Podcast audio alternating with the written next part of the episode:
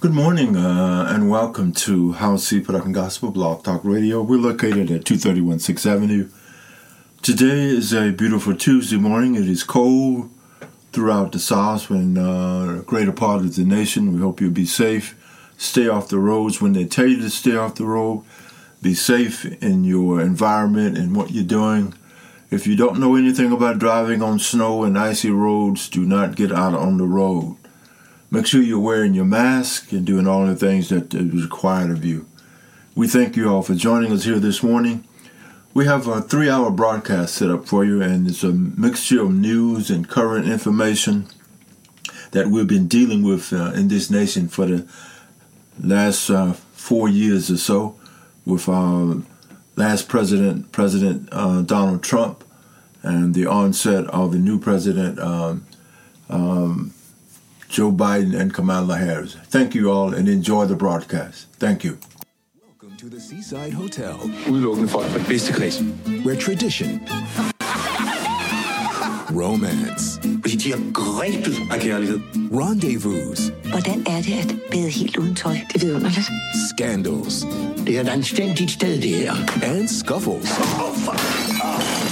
are all included at no extra charge.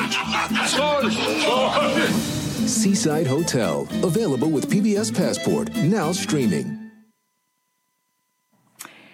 And for the seven Republican senators who voted to convict former President Trump, the backlash from inside their own party has been swift and severe.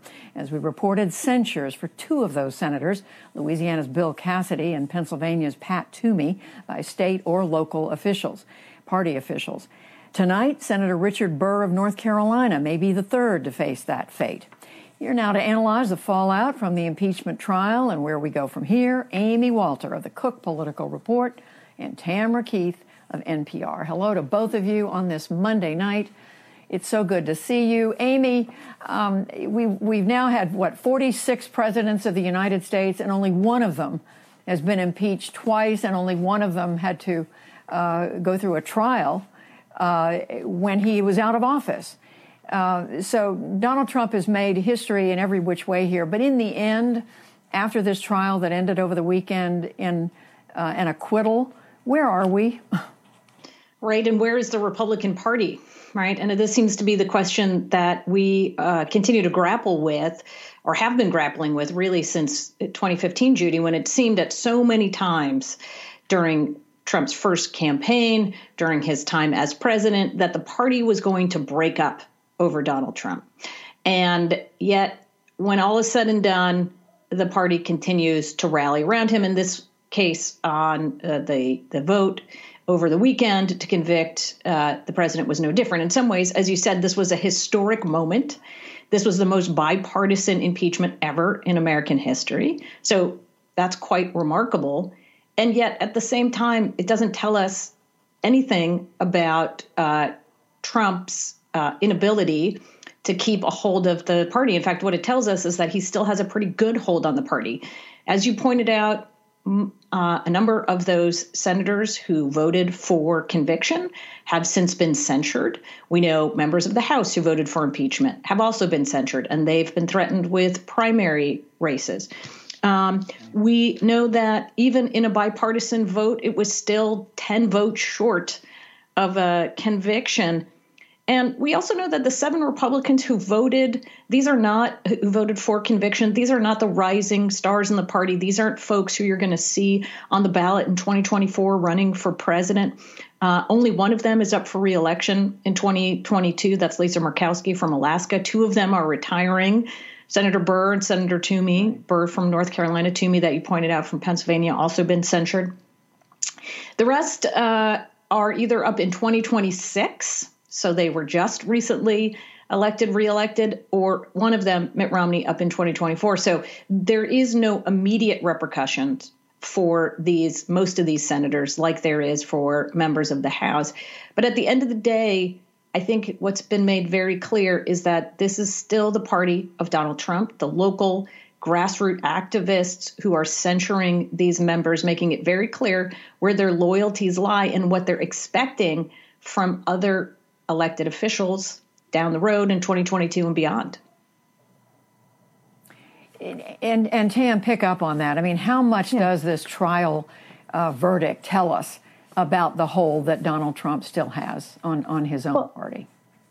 As Amy mentioned, the the local party apparatuses are very Trumpy, if you will. They were consolidated behind President Trump. His campaign was very concerned about a primary challenge potentially in 2020. So they made sure that every state and local party operation all over the country was controlled by President Trump. And those loyalists are still in place. And that's why you're seeing these censures come so fast and and so so strongly. Um, what does that mean in terms of primaries? What does that mean in terms of Senate races? Uh, you know, I think that we can look at what Kevin McCarthy, the Republican leader in the House, and Mitch McConnell, the Republican leader in the Senate, how they are charting their path, trying to sort of have it both ways, uh, wanting the Trump base, but also trying to figure out how to keep Republicans who were completely and totally outraged by what happened on January 6th and didn't see that violent mob as being part of their party.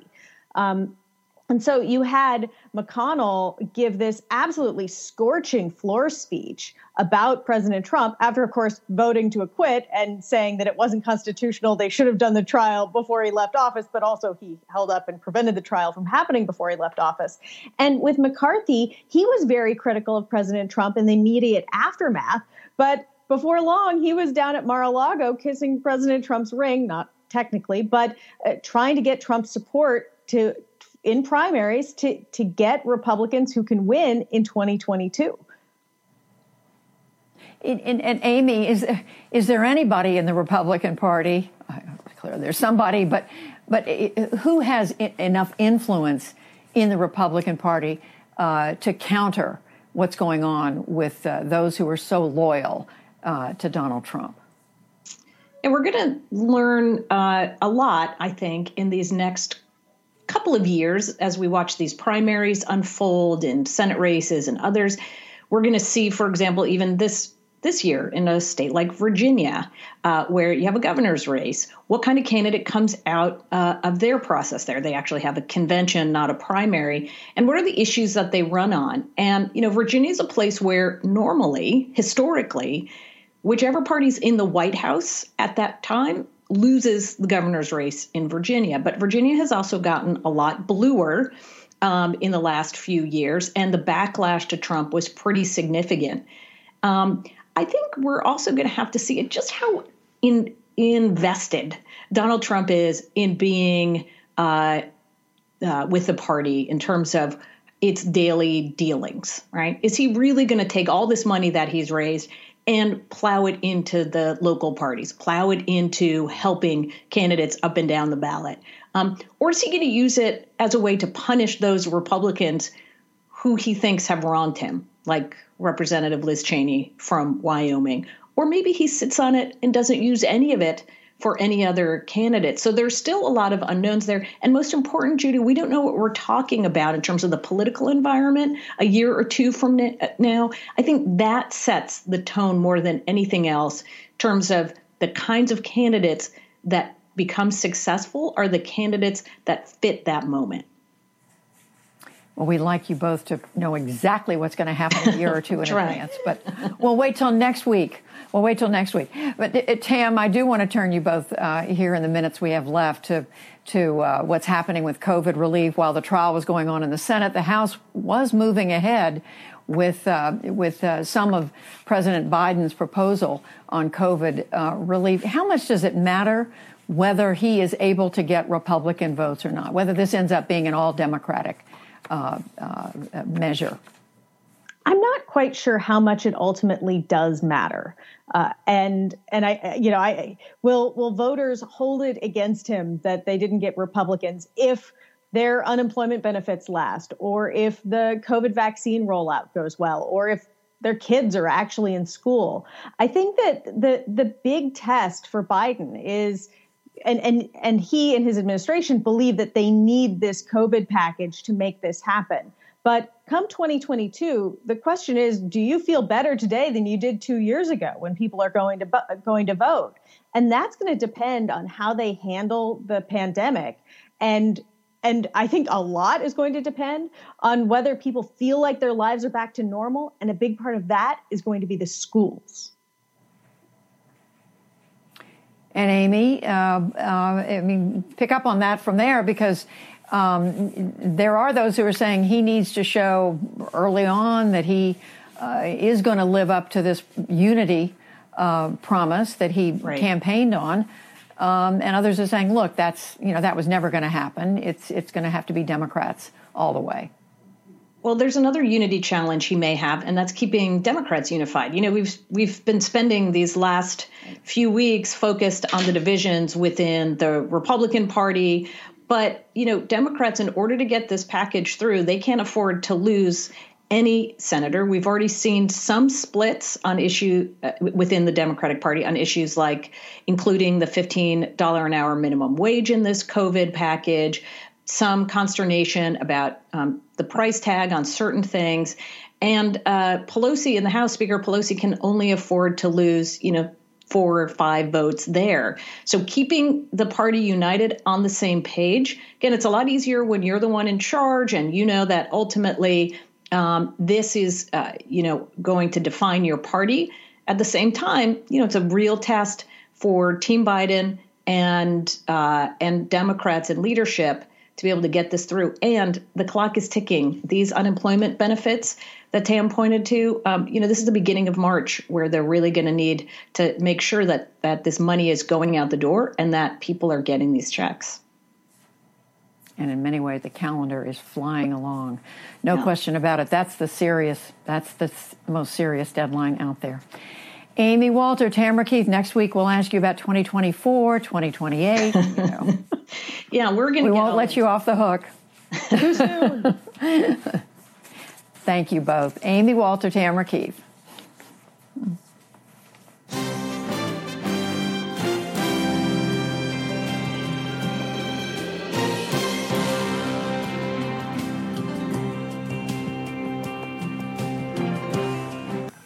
All right, uh, stay with us. There's more coming your way here on House Civic and Gospel Blog Talk Radio.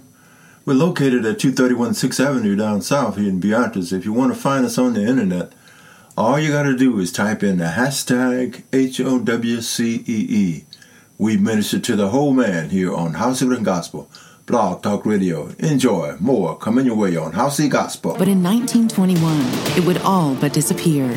I remember the white people coming in with torches, setting our house on fire. They were shooting from airplanes. My husband said, Baby, we've lost everything we had. Going back to T Town on American Experience.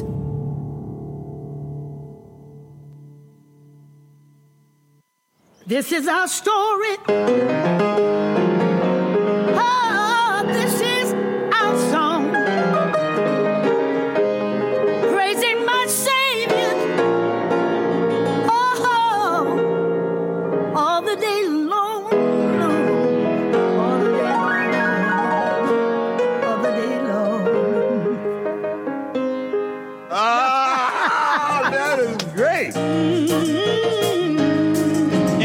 Jesus today, oh God. We are rising. The black church was more than just a spiritual home, it was the epic center of black life. Out of it came our black businesses, our black educational institutions. The black church gave people a sense of value, belonging, and worthiness. I don't know how we could have survived as a people without it. To tell the story of American religion is to tell a political story the black church helped us to withstand all the slings and arrows of segregation and the segregationists. We're willing to be beaten for democracy. Freedom! Who are the five great black preachers of all time? There's so many. Prathia Hall. Renita Weems. We serve a Jesus who came and turned over the tables. Jeremiah Wright. Gardner Taylor. Gardner Taylor. Howard Thurman. I left out Otis Moss. Presiding Bishop Michael Curry. Love can be sacrificial. Did you think that you were going to get one amen out of those Brits? I learned how to see amens in their eyes. I'ma clap my hands. I'ma sing to the Lord. Some might argue that the black church is the first black theater. The role of music in the black church is everything. How do you define gospel music? Oh, really simple. Gospel music is the sonic presentation that talks about the majesty of Jesus. Entertainment shouldn't be in the church. What do you think the preacher does? Yeah, the preacher, and there, ah, Yeah. and if ah, and uh, what? That's entertainment.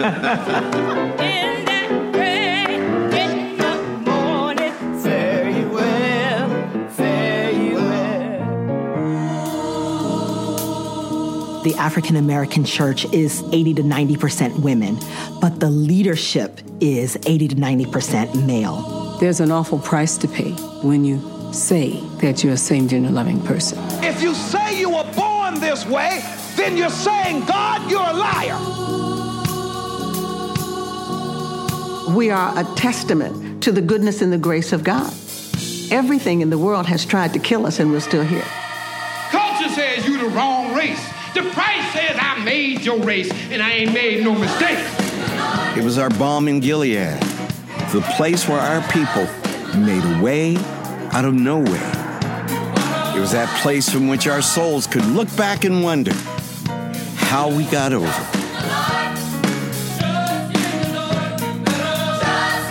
We call it the church.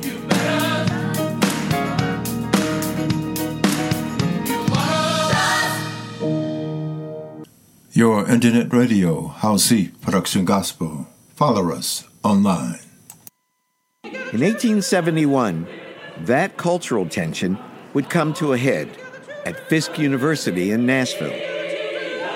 At a time when minstrel shows were dominating the American stage, the school's choral director hit on the idea of a concert tour featuring his colored Christian singers performing slave songs and spirituals that would appeal to white audiences and raise desperately needed funds.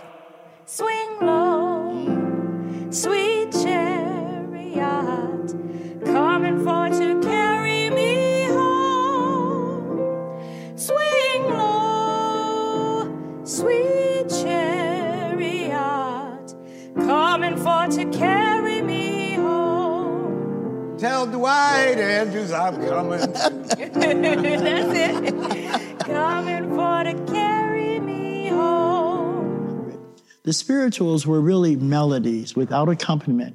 And then over generations, we adapted them, adopted them, arranged them. Those arrangements that were occurring, you know, in the 1870s. Oh, from Fisk Jubilee uh, From the singers. Fisk Jubilee singers, the Hampton groups. But they were quite different from the simple folk songs that had a single melody and repeated over and over. Yeah, because they had a white audience. They were trying to clean up the folk tradition in a way, dress it up in a suit and tie, That's metaphorically. You're listening to HOWCEE Production Gospel Blog Talk Radio, located at 231 6th Avenue, located down south here in Beatrice, Alabama. Enjoy. More coming your way. As the free black community slowly began to grow in the years before the Declaration of Independence, the first institutions that they created, along with their enslaved sisters and brothers, were houses of worship. One of the earliest was in Savannah, Georgia. Today, it's known as the First African Baptist Church. Reverend, I feel like I'm in the presence of black church religious history. Tell me the story of this church. It's like a miracle. Well, the church actually had its beginnings in 1773 mm-hmm. when George Lau, who was a slave, was mm-hmm. granted permission to preach up and down the Savannah River. Mm-hmm. In August of 1777, he was able to obtain his freedom. Hmm. He was able to also constitute the church. That same year, You know what I love about this church? I always, whenever I go into a black church, I look to see what color God is, what color the angels, what color is Jesus. Your saints are your predecessors who founded and perpetuated the tradition. I think that's brilliant. this sanctuary actually would not have been built if it had not been for Andrew Cox Marshall, who preached for 44 years about how he wanted to build a brick church, mm-hmm. not just the, the temporary wooden buildings that had been built. When we think of those who built the church, definitely of recent African descent, this building has so many symbols in it that are codes for various things in the windows, in the ceiling, on the side of the pews. After long days of labor, the free and enslaved members of First African Baptist worked through the night to create a home in which to worship their God. The people who built these pews paid homage to Christ, but also left a surprising trace of another African religious past Islam. The Black Church, the foundation of a nation, the church, the foundation of a black people, the church. How important do you think your music was to the success of the civil rights movement? Personally, mm-hmm. I feel that without the songs of the civil rights movement, there wouldn't have been a movement mm. because the song kept us from being afraid.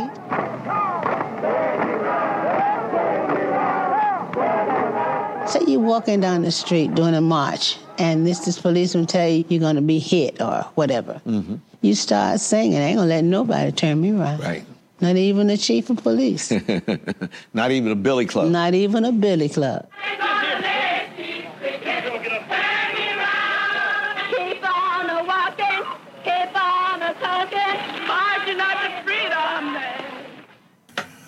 Sure you join on, on PBS tonight uh, on the Public Broadcast Nation uh, station uh, about the Black Church and the foundation for a race of people, the Black people.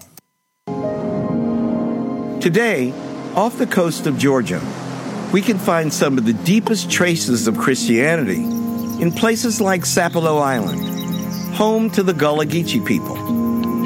But the Muslim religion's strong roots persisted as well. Islam survived in ways that creolized black Christianity. During the 20s and 30s, people descended on Sapelo researchers and writers who were also looking for the African origins right, the of black link, culture. The, the missing, missing, link, link yeah. right? So the stories that they told contributed to wealth of knowledge mm-hmm. about the existence of black Muslims on Georgia's coast. What happened to the descendants of the Muslims? who were here. Are you descended from a Muslim? I am, actually. I mean, but most people from Sapelo are also descendants.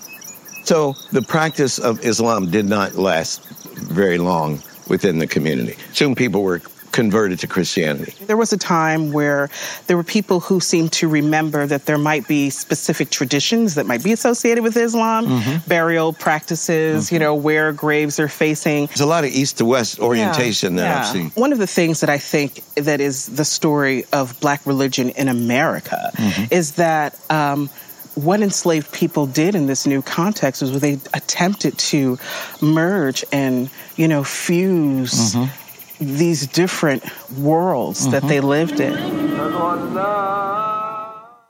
As you listen to the powerful story of what transpired in this nation with a race of people, open your hearts in love and continue to care. In 1822, fearful of a slave revolt, white people executed Denmark Vesey and destroyed Charleston's main black church. More than 40 years later, Reverend Cain started rebuilding the church, and it became the flagship of the AME denomination in South Carolina. It was located on a street named for John C. Calhoun, a staunch defender of slavery. It would be christened Emanuel, a Hebrew name that means God is with us. Music a powerful foundation. You're listening to House of and Gospel, Blog Talk Radio on Beatrice, Alabama. Over time, schools and church basements would evolve into historically black colleges and universities like Spelman and Morehouse in Atlanta, Fisk in Nashville, and Tuskegee in Alabama. These schools sought to educate leaders, and that education often started in the pulpit. The vast majorities of HBCUs, historically black colleges and universities, were founded to be seminaries and divinity schools, training grounds for ministers and teachers. These schools understood themselves to be doing the work of God. All these clips that you're listening to is about the upcoming broadcast, the Black Church, here on, on the PBS station tonight. Make sure you join them. I think the black church was the thing we were totally in charge of. We didn't have any external forces that had to give us permission. Whatever we wanted to do, it was up to us, it was ours. In the first decade after the Civil War, thousands of black churches sprouted throughout the South to unify and uplift a community that had been divided and degraded in bondage. One of the most powerful things you must remember about the church is a place for assembly where you gather and to worship Christ.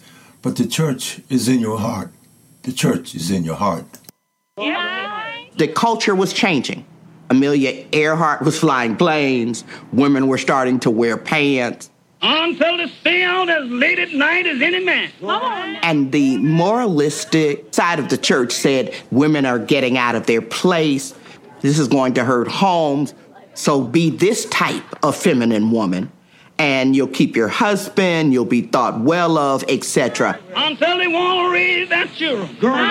The doctor and the nurse have to raise It's a fascinating sermon, both because it gives us some insight into the 1920s, but also provides for us a historical uh, line that we see that some of these battles are still going on in our churches today. We're still dealing with churches who don't recognize women as preachers. Uh, we're dealing with churches still wrestling with whether or not they will recognize same sex marriage. So, these issues about how one's sex, if you will, should shape the role you're allowed to play in society are still battles we're dealing with. God said in His Word that how can they hear without the preacher? Keep your heart open to the words of your pastor. One of the most influential pastors to take advantage of the medium was the Reverend Clarence LaVaughn Franklin, Aretha Franklin's father, the man with the million dollar voice. The eagle is a personification of God. Known by his initials CL, Franklin recorded his enormously popular sermon, The Eagle Stirreth Her Nest, in 1953 at New Bethel Baptist Church, his pastoral home. Franklin was really a Southern minister in this huge congregation in Detroit. So when people hear him on the radio nationwide or when they buy his record, what they're hearing is generations of black religious tradition that's reflected in the Southern style of sermonizing, a sing song style. The powerful words of Malcolm X and how it affected the black church and the people here in this United States of America. We want to make them pass the strongest civil rights bill they've ever passed. In order to do this, there won't be a door in Harlem that will not have been knocked on to see that whatever black face lives behind that door is registered to vote. Between 1920 and 1960, African Americans have built real bastions of political power in the urban north so that they can actually demand a much higher level of accountability from the federal government. So much so that black voting strength begins to determine U.S. presidential elections. And so, if you're a person like John F. Kennedy or Lyndon B. Johnson, and you want to be elected president, suddenly the African American vote is a swing vote. The African American vote, you've seen what it can do in this last election as it removed President Donald Trump from office and placed in Joe Biden. Thurman was enormously impressed by the combination of a spiritual and political movement committed to the discipline of nonviolence that was effective in removing the British colonial power and freeing the people of India. In 1949, Thurman publishes this little book entitled Jesus and the Disinherited. Howard Thurman urges people to master the force, the power of love, so that you can love another person who may be hateful into knowing that they are also a holy child of God. These are major themes that are not lost on people like Martin Luther King Jr., uh, who reads the book we know shortly after it was published. Martin Luther King Jr. always traveled with Jesus and the Disinherited. I mean, he clean underwear, shirt, and he'd have uh, Howard Thurman in his briefcase. And he read Howard Thurman for inspiration. So I am convinced that nonviolent resistance is the most potent weapon available to oppressed people in their struggle for freedom and human dignity. HOWCEE Production Gospel, blog, talk radio. Enjoy.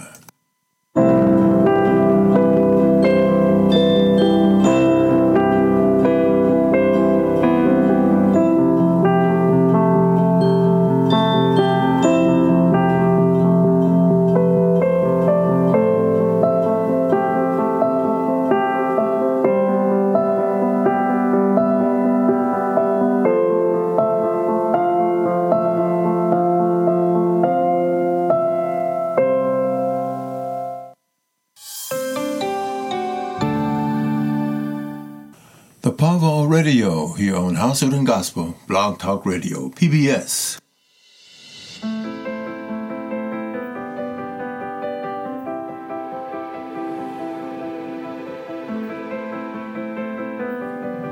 Now is the time. Now is the time. Now is the time to make a change. Now is the time for action. To change the world for the better.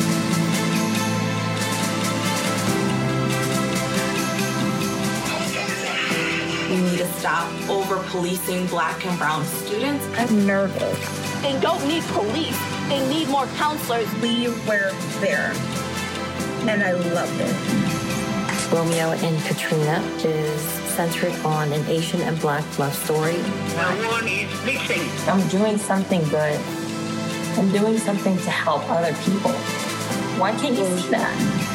We have to get as many legislators as possible to pass police reform bills. I'm the number one target for white supremacists. Don't you pull that gun out. Just today, we got a death threat. I have accepted that I might have to die, but I'm not accepting that my family has to die. If you mess with a black kid, I am coming for you.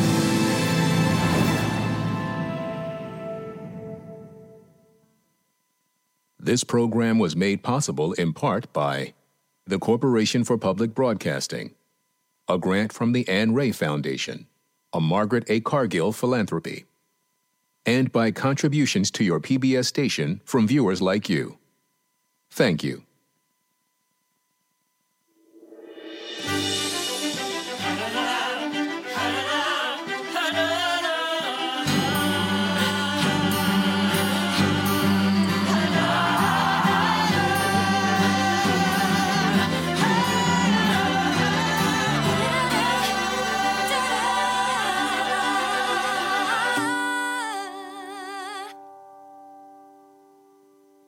Now's the time for everyone to step up and fight against racism and oppression.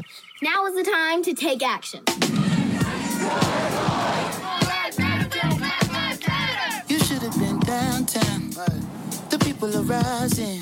Now is the time for a new generation of superheroes to finish the unfinished business of the civil rights movement. Our tool is our democracy. Activism, organizing, and artistic expression. We're knocking on doors, we're getting people activated. Sign petitions and call representatives. And do the hard work. And as the late great brother John Lewis would proclaim, make good trouble. Oh my, time heals all, but you out of time now. Judge gotta watch us from the clock tower. Little tear gas clear the whole place out. I'll be back with the hazmat for the next round. This work is not easy and can be emotional and overwhelming. And it takes a lot on your mental health. It's going to require a lot of resilience, strength, and courage. And each of us need to do our part because the time is now. And because I believe, and because I hope, the time is now. Right now. You know what? You're not in trouble. Can you come into the precinct for me? Uh, no. If you didn't do anything wrong, what do you have to hide? No. Everything can be dealt with here, right? Am I suspected of committing a crime or am I free to go? Am I suspected of committing a crime or am I free to go?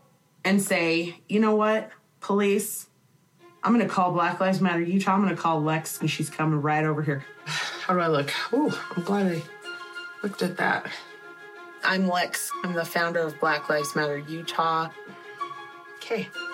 My start to activism was in 2014, 2015 when Trayvon Martin and Eric Garner were murdered.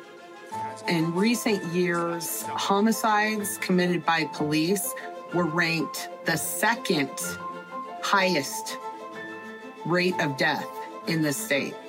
And Utah has the highest rate of in custody deaths in the nation. Police here are a fraternity of bullies. Why are you fighting me? A black person is suspect immediately. I've been profiled many times driving. That's one of the reasons my wife does most of the driving. When I was with my wife, who is white, and my kids, the police officer pulled me over. He came over to my wife's side of the vehicle and proceeded to ask her if she was there of her own volition and if I had raped her or anything like that, while our kids are in the back of the van. September 10th, I get a phone call that a police officer shot and killed my cousin, Bobby Duckworth. Bobby was experiencing a mental health crisis. Police showed up, shot and killed him. Shot him seven times. On March 23rd, 2019, our son had been shot 11 times in his home by police. Jamal will be permanently disabled for the rest of his life. I moved to Utah when I was one year old, and the bullying started in my life here. Kids making fun of my hair, kids making fun of my butt. A kid would drive by my house in, in the middle of the night and scream, We're gonna kill you, N word. And sometimes it was physical abuse. I was being raped every day by my daycare provider. So I was just victimized. But I grew up and I'm angry. If you mess with a black kid, I am coming for you. I will be the person I needed when I was a kid. Our organizational structure is truly a multi pronged approach. We hit the streets to protest police who brutalize and murder people. We work with legislators on both sides of the aisle to pass legislation that would stop police brutality from occurring. And we also work with police to hold them accountable for their actions and to correct the wrongs that they've already committed. Went to my first protest and I saw Lex on the stage and I got chills. This is who I want to follow. Activism is the hardest thing I've ever done. Doors have been slammed in my face. I've been called too controversial. If you're outspoken here, you're watched. On top of that, you're getting death threats. Don't you pull that gun out! Some people think we're terrorists. We are hunted by white supremacists and by several militia groups. What's your name? You need to know my name. No, I do need to know No, your you don't need to know my name. Attacked. It's like trauma, death, infighting, and failure. Morning. Morning. Do you know most people don't eat fried chicken for breakfast? Did you know most people don't film their daughters while they're eating? You have to have a sense of humor to survive civil rights. So we use comedy to make things light in the house for bliss for everybody. This is my husband's. What are you guys doing now? Just hanging out. Look at me, one, two, three. I have such a beautiful family. This is Tab Uno. I'm gonna door knock for you today. Hello. It's my You- dog bite from campaigning right there. And what are you running for? The glorious opportunity to be a Utah House of Representatives member. The 2020 election is important for so many reasons, but to people here in Utah, the key races in the House could change the trajectory of police reform throughout the state. I can go anywhere.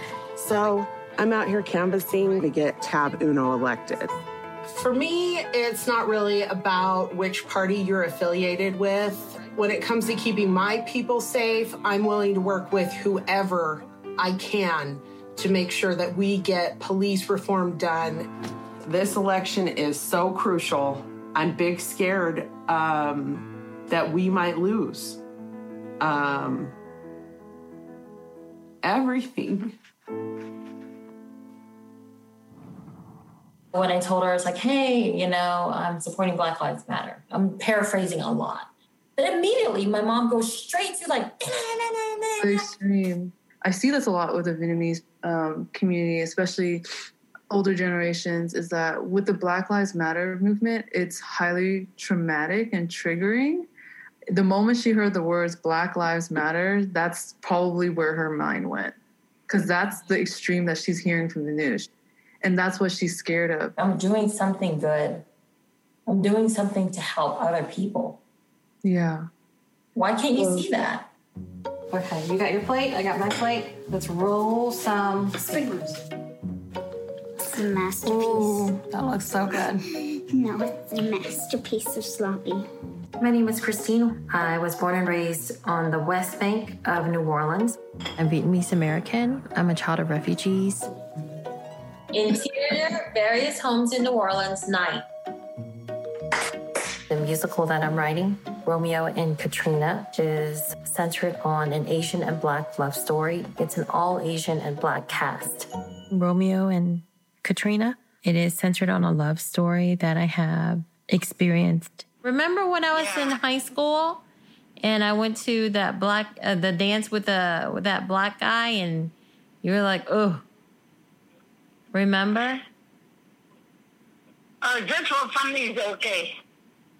Yeah, but if we got married, yeah, you said my life would be more difficult, right?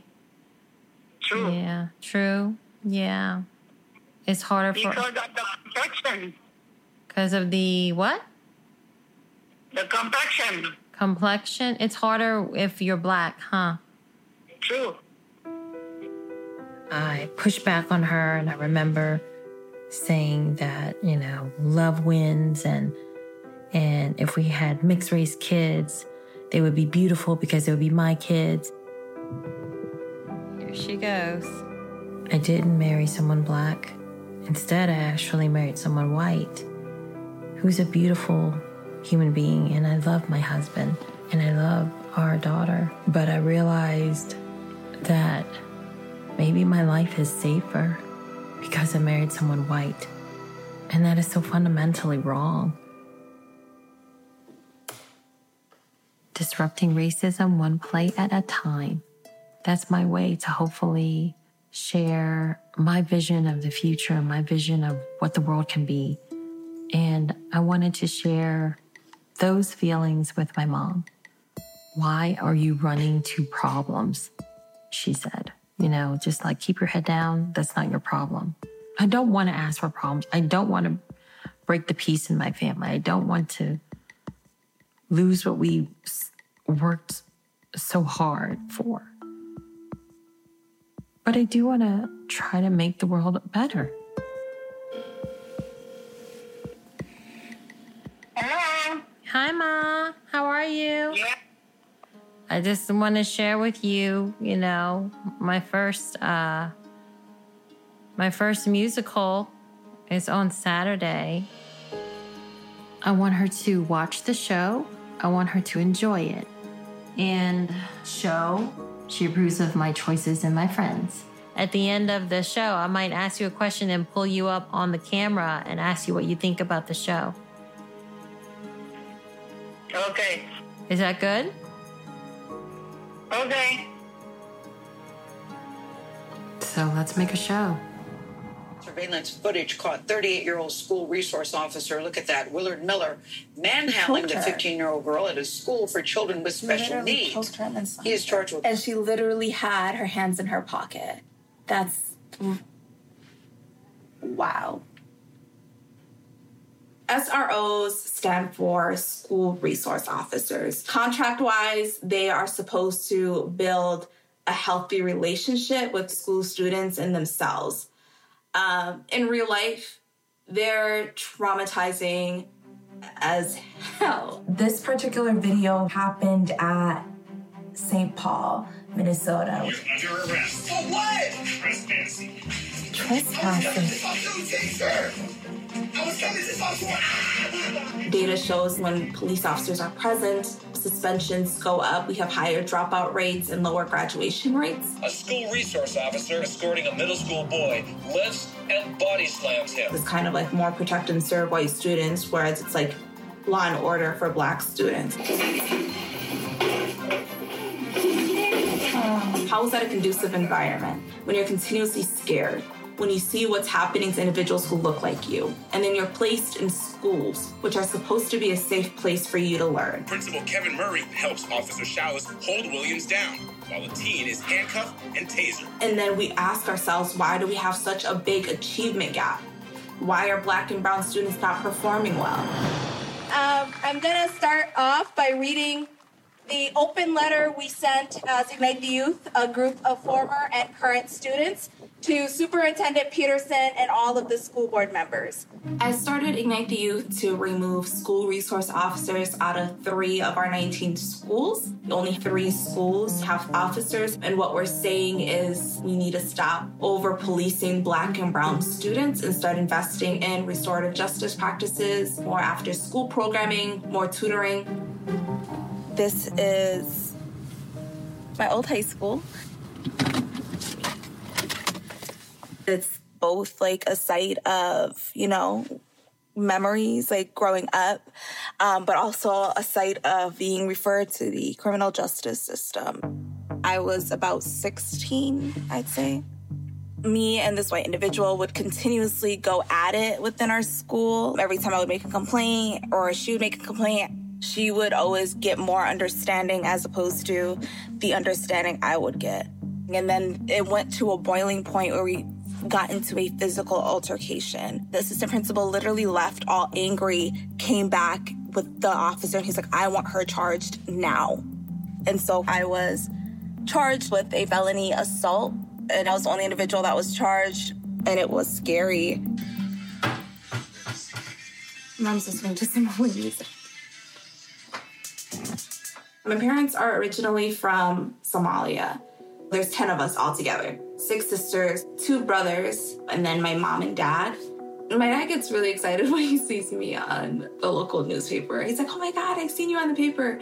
Um, my mom gets very scared, I'd say. You know, like she tries not to mess things up too much. It's like this is a white man's world, you know, like you just kind of navigate it and try to find your way slowly. And so I think I think she's more scared. So we have seven board members within our district. The school resource officer contract ends on December 31st. We're trying to get four board members to vote to not renew the contract with the city of Mankato and the Mankato Police Department. We need four of them to vote against it because it's the majority. The vote is happening December 21st. What's standing in my way is white board members and a white superintendent with his white cabinet not being able to grasp just a little bit on why black and brown students do not feel safe with police officers in schools. Some of the comments, uh, messages we have gotten, it's these terrorists we need the cops for. Black students matter. And then so do white students. F to the hell off and just go back if you don't like it. They're intense. It's scary, uh, but it's not scary enough to have me stop doing this work.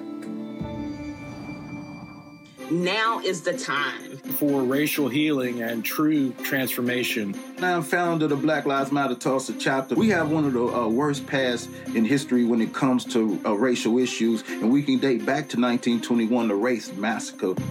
I'm actually standing here in historic Black Wall Street. During the 1921 race massacre, my great grandfather saw bodies dumped off uh, along the side of the railroad tracks.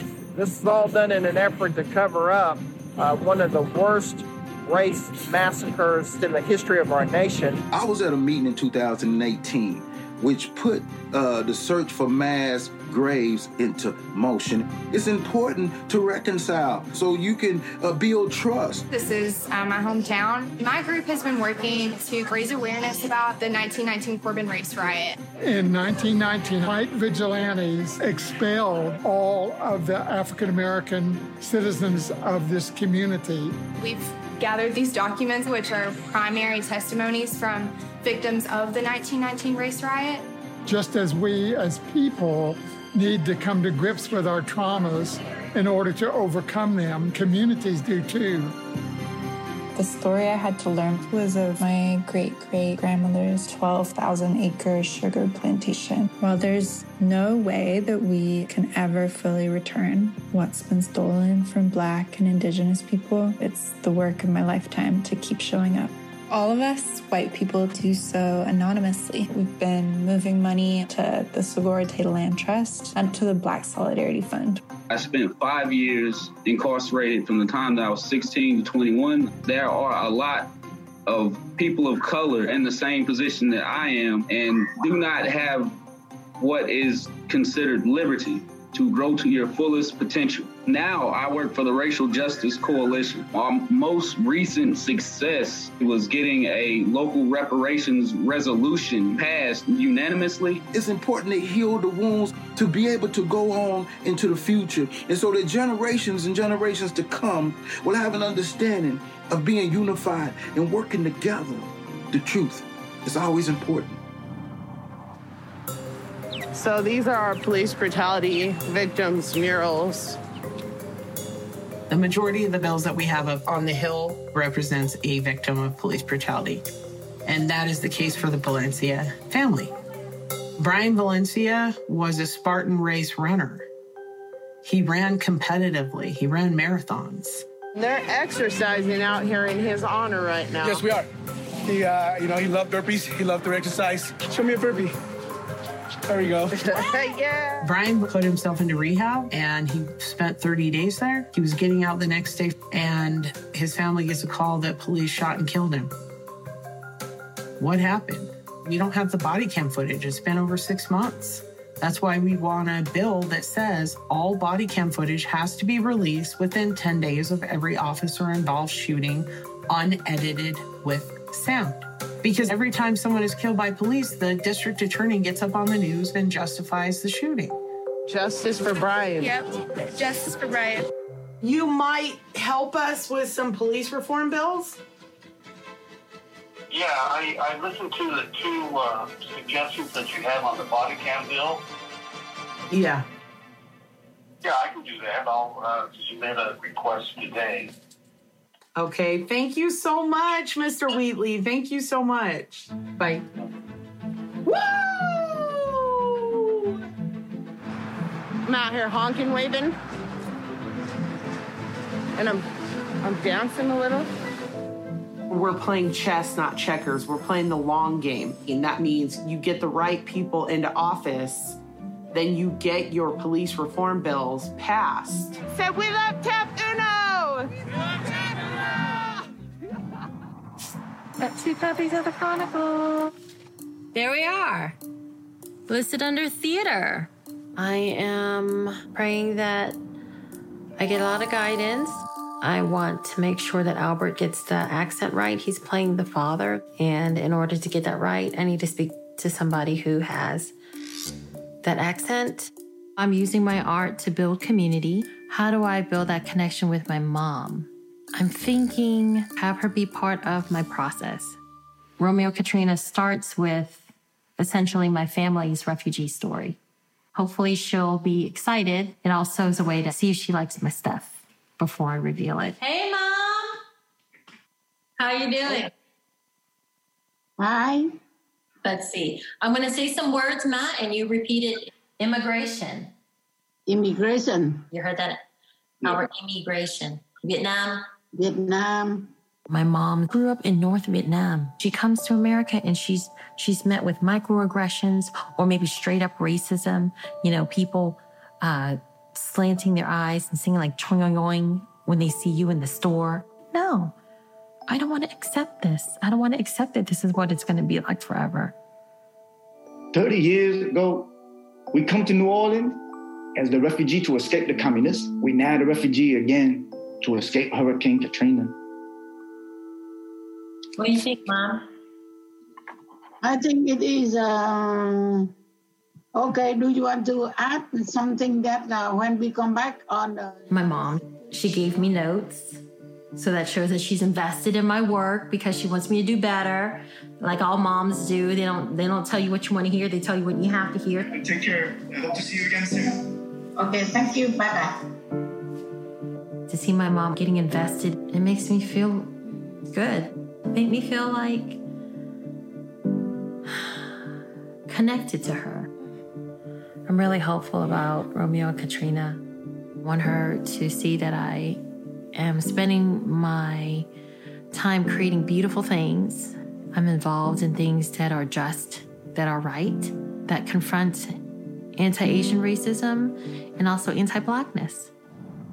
So I'm going to connect with Rita real quick. We're supposed to connect at two, but life happens. So I'm going to see if she's available to talk real quick to discuss what we're going to do this Thursday at the community conversation. What the community conversation is, it says engage the school community and others to come together and discuss the use of school resource officers in Mankato area public schools. These engagement events will be facilitated by equity specialists. This feedback will be presented to the school board in December. I heard I heard back from Stacy and she sent me the questions that they're gonna ask. They want us to tell personal stories now, I guess. So they want us to relive our trauma. And this is a question that trips me up with. How can schools and SROs deepen trust with all students and communities? It should just be how can schools deepen trust? Why are we adding school resource officers to that equation? It sounds like they've already made up their minds. Oh my god. I feel like my heart's twisting right now. I'm super scared. I'm not even, I don't know if it's scared or just nervous. They said no cameras are allowed, so I'll see you all later. These police, they are in the school because of what happened. People are killing kids in school, it's not shooting. I want police around me. I asked my son, do you have a problem with police? He said no. I want police stay in the school because safety for our kid, teacher, community, I don't have a problem. I don't know why some people need it. Take away police in the school. You know how they, okay, so you know how they refused to let me speak at the meeting because they didn't want it to be skewed a certain way or anything of the sorts, right? I show up, I see a lot of Somali parents, I see Sudanese parents, I see the white administrators. They kept saying we need police. They're doing these big drug busts. They're keeping our kids safe. And we're like, oh where are the big drug busts you're talking about? It's like they have these misconceptions and they're very ignorant to learning our ideas. I had one come up to me afterwards and say, I, as a young Somali girl, need to be quiet and not oh. voice my concerns. And I need to show respect to the elders. And I should not be speaking out against them. And I'm like, I'm not speaking out against y'all. I'm speaking out about the police in schools. I didn't know it was this bad. I didn't know it was that. Of course, I'm gonna go to. I, I need to watch what the enemy is doing. I'm keeping close tabs on their ass. Oh, you got me all the way messed up. Oh, it was so sad. It was so sad. I was expecting white rage. I was not expecting Somali parents to come out the way they're currently coming out. We may have to, well, we, we probably will have to re strategize and reorganize now that I think about it. Now is the time to protect your mind and your peace. With so much that's going on right now, especially in regards to racial injustices. During a time when racial injustice is as prevalent as ever in our culture, we are being exposed to trauma at alarming rates. I don't want people to wait until it's too late to learn about the power of healing and mental health. I'm grateful for having strategies to cope. One of the few things that can simultaneously calm my anxiety and lift my mood is Hawaiian dance. For me, hula is life. My yoga breathwork, and meditation practices are the self care tools that equip me to navigate the daily struggles and microaggressions I face as a Black woman in today's America. Self care for me, it looks like exercise. I get to leave my problems at the gym, and it's a great stress reliever. I think it's time for a run. I create art on multiple mediums. I perform. And I protect my body and I protect my thoughts. Now is the time for community care. I started the nonprofit due to some personal tragedies I endured, and I found the homeless community. We provide their wants as well as their needs. We're always there to protect and serve our community. Now is the time to celebrate Black joy. Now is the time for us to revive and get more curious about who we're becoming because we have value. In a world that reminds us or tries to tell us that we should not be joyous and happy, that we shouldn't even heal, it is our obligation to do that for the generations to come. Thousands ain't that dude. We're coming for you, Lex. Bang, bang. So, my Republican uncle called my mom and said that I need to go into hiding because they're coming for me if Biden loses. I used to give the death threats to anyone who would listen, the FBI, anyone, and people just ignored me about it. But now I know when people really are going to kill me. So, my husband and I are sitting here deciding where we're going to go into hiding right now. What days do you have off? Thursday, the 5th, 6th, and 7th. So he has the 5th, 6th, and 7th off. Lex's safety. It's something that's certainly always on my mind, even if I don't express it vocally. But I know that what Lex is doing is right. I don't want you in this house after election day. You just want to stay here? What if they drive by the house? They won't drive by the house. I've never understood why he feels so safe all the time.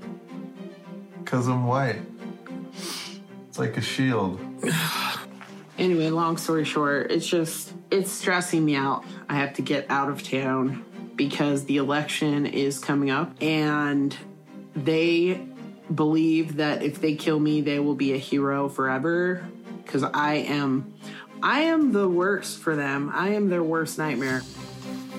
You know, I have accepted that I might have to die, but I'm not accepting that my family has to die. You know, there's this feel in the black community that we need to be intimidated, we need to hide. But we shouldn't have to hide. Will you hand me my gun? Thanks. I don't want to cower. I want to protect my family. My family, they are just beautiful people and they deserve to live long, happy lives.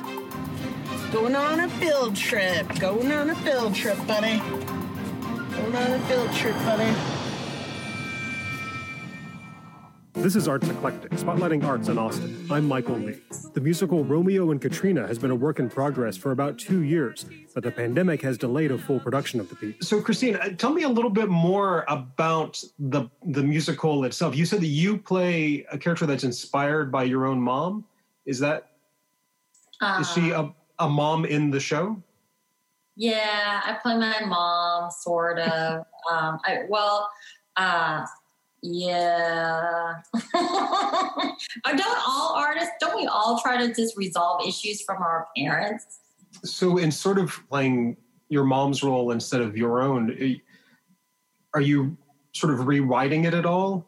Yeah, I think that's like, you know, I probably have to talk to my therapist about that. I have no idea. I don't know. I'm just writing what I want to write. I'm writing the world I want to live in. Okay. Okay, great. Bye. Thanks, guys. Bye. Um, I've been feeling like not myself fully. Family is a big theme in my work, how I'm working things out with my mom. You know, she knows that my plays deal with racism. And then she tells me I'm running towards problems. So when I told her, I was like, hey, you know, I'm supporting Black Lives Matter. I'm paraphrasing a lot.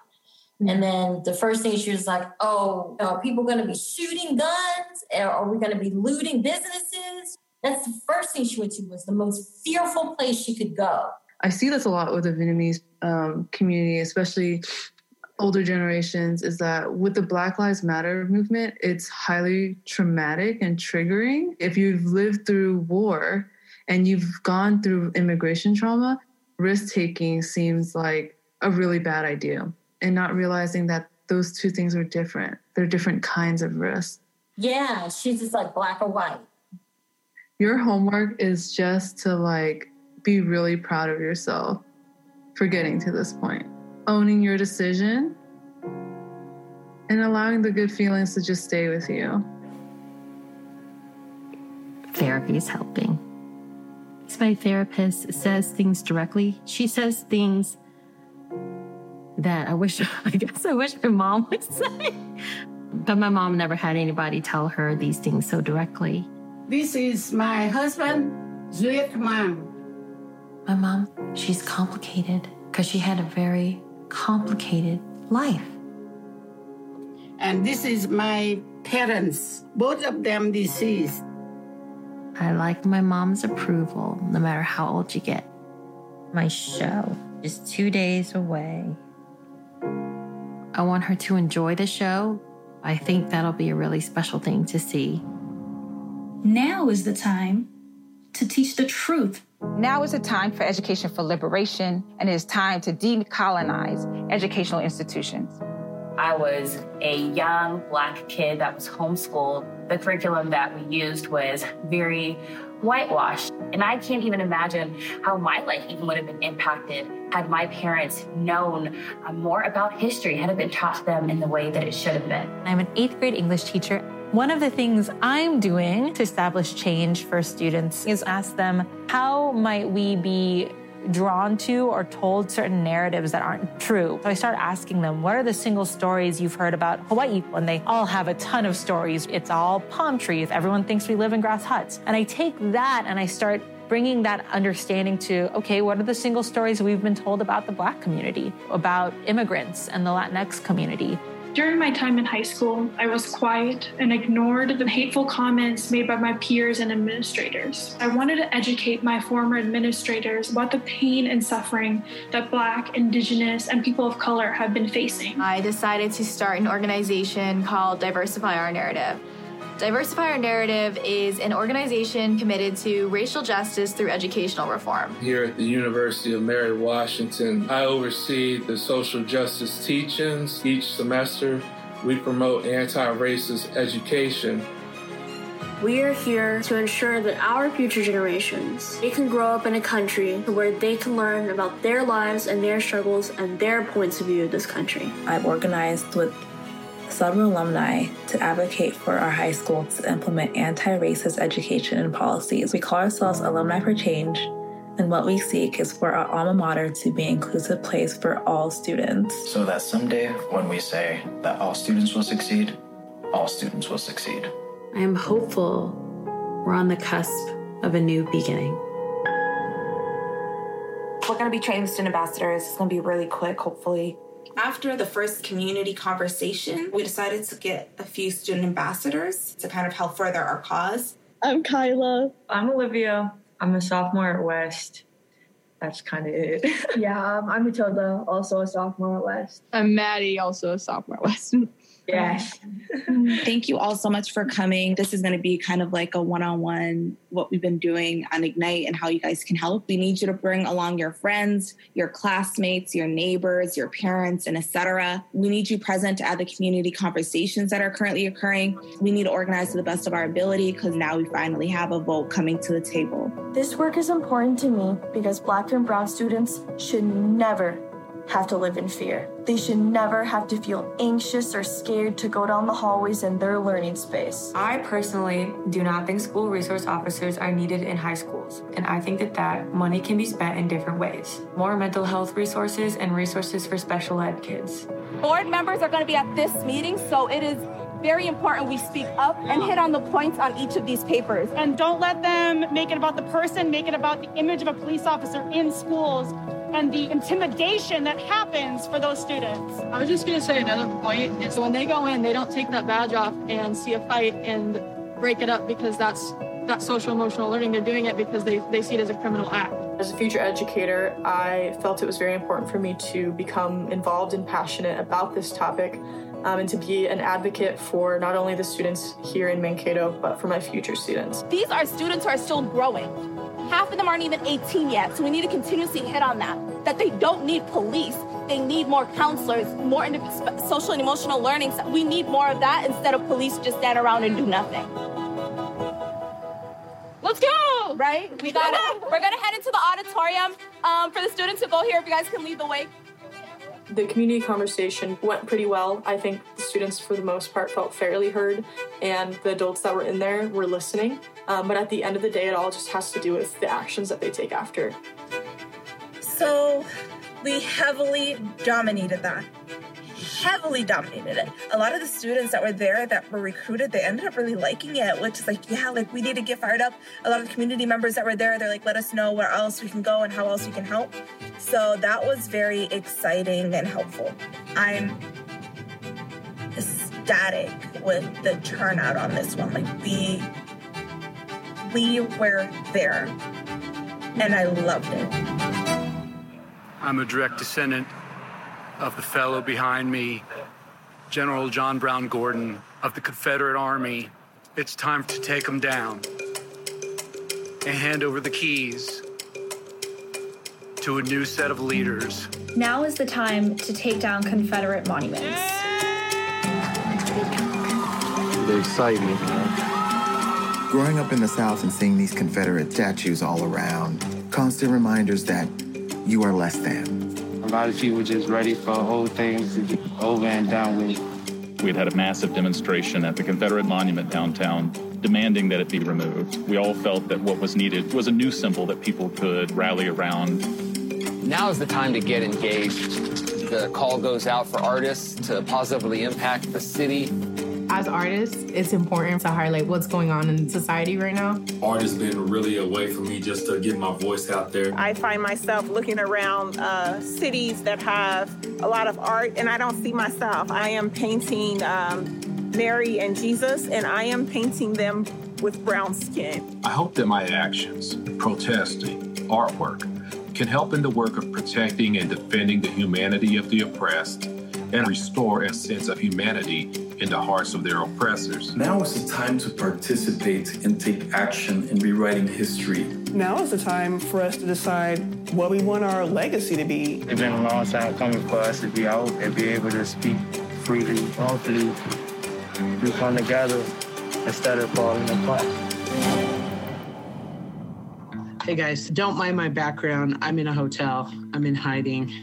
All right, we have Suzanne. We were receiving a few death threats there. So we went into hiding for two days because we thought once they announced the election results for um, Biden winning, that if they were going to follow through on their death threats, that we should be out of town.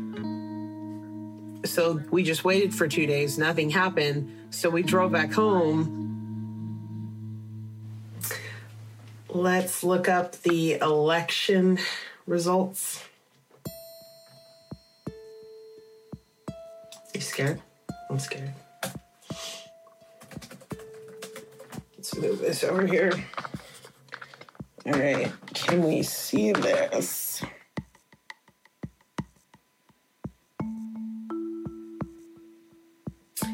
Don't like that.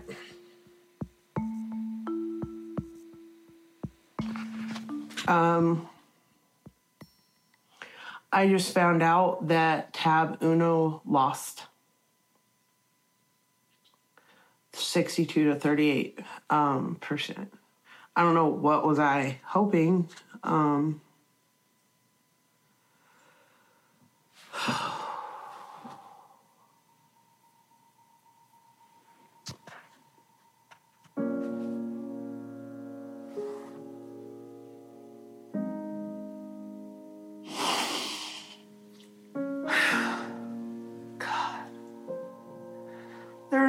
words to describe how hard this movement is.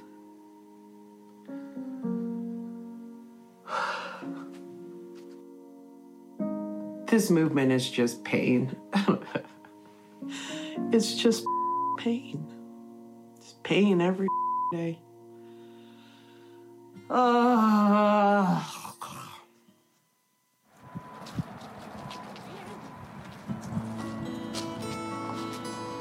it is Groundhog Day around here. We relive the same nightmare over and over. But you can't just give up. You have to keep trying. Thank you. I get a hugger. I get a hugger. So every day in January, Black Lives Matter will be on Capitol Hill. So that when those votes come up, there will be an army there watching you while you vote. Because at the end of the day, we're not going to back down until we get real, meaningful police reform. I'm hoping this cut to somebody. a friend of mine was was driving down the street and she saw our last receptionist for the counseling center. She went up and talked to her. She's like, "Oh my God, are you part of the group that's trying to push to get police out of schools?" And my friend was like, "What, what are you talking about? Like the the Anissa and all of them are trying to get police out of schools. Like, can you believe it?" When this issue first came up, I was very much against it because of my own interactions with the SROs and having a child in crisis and how useful they were. But after speaking with friends and other people in the community, I'm completely on the fence right now. Let's not forget about some of those great things we've heard that these law enforcement officers do within our schools. How many of them become uh, de facto counselors or uh, confidants for our students? Our oldest son has special needs, and we've greatly appreciated the relationships that he has built with the SROs. Also, recognize that people have had very different lived experiences, and so um, you know, it may be time for us to take a look at that SRO model and see how best we can serve um, all kids in the school. I had a child go through Mankato East who had always had a tough time in school. And I owe Officer Mortensen a lot of credit. He had a lot to do with getting our kid through school and to graduate. Saying, well, I had a really great experience with this resource officer should not counter the abuse and negative effect to their education that the students are voicing. As a white person, I'm very interested in the language that other white people use to create a bubble for themselves that leads them to not really perceiving racism as a legitimate concern. I do feel a bit uncomfortable because I do have a uniform and gun. And as the vote is coming near, I am excited and I'm also scared because I really want the SROs to not be in schools anymore. Hmm. We just have one confirmed vote and three maybes. We are hoping board members who seem to be on the fence vote to remove resource officers. As of now, I'm feeling very nervous because like November flew by and basically now we're going to get a decision Thank you, Mr. Chair and members of the board. This is a roll call vote. If you would please. Yes. No. No. Yes. No. Yes. Yes. Thank you very much. Motion carries on a 4 3 vote this evening.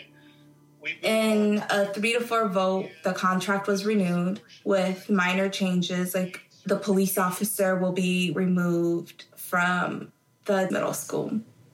I refuse to celebrate the removal of one police knowing the other two schools are suffering.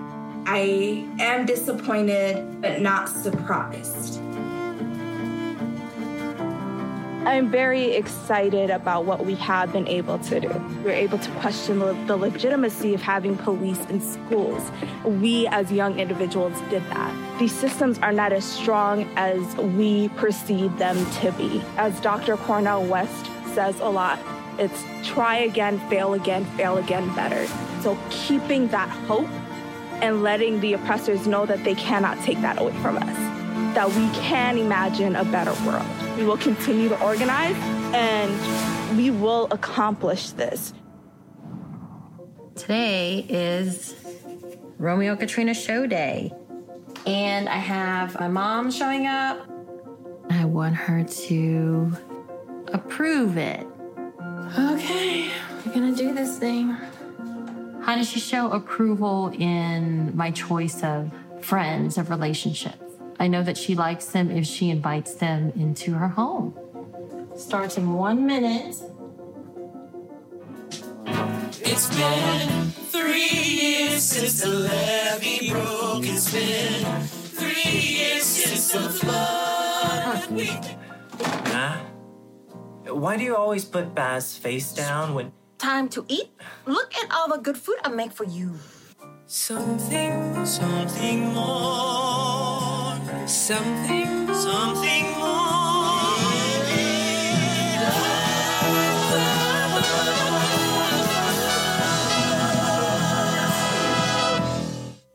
I think we really created something that was really beautiful. And we see in the chat there are people who are really identifying with these characters. They're identifying with the city. They're identifying with the culture. Uh, and and they would not have had the opportunity to see themselves that way if Christine had cowered away from telling her truth. And so it's so important as young artists that we tell our truth and and and that we don't let anyone talk us out of that. My brother and my mom are zooming in from New Orleans, West Bank, New Orleans. Hello. That's my mom. Hi, Mom. Hi. What did you think? Um, this is a wonderful program. I watch each actors, and I honor you. Thank you so much. Um, I wish you have a chance to come to New Orleans, and I will bring you to the seafood restaurant. Did y'all catch how she showed her love? At the end, she told people that they need to come to New Orleans, they need to enjoy the city. She shows me that she approves of what I do and the, the friends that I get together. Okay, you can run. I haven't written act two, and I've been thinking about this. When Romeo tells his mom that Trina is black, how does mom respond? She'll tell him that life will be more difficult, that you will have to fight every day. And is that love worth fighting for? And when Romeo says yes, I think Ma will say, then I will fight with you.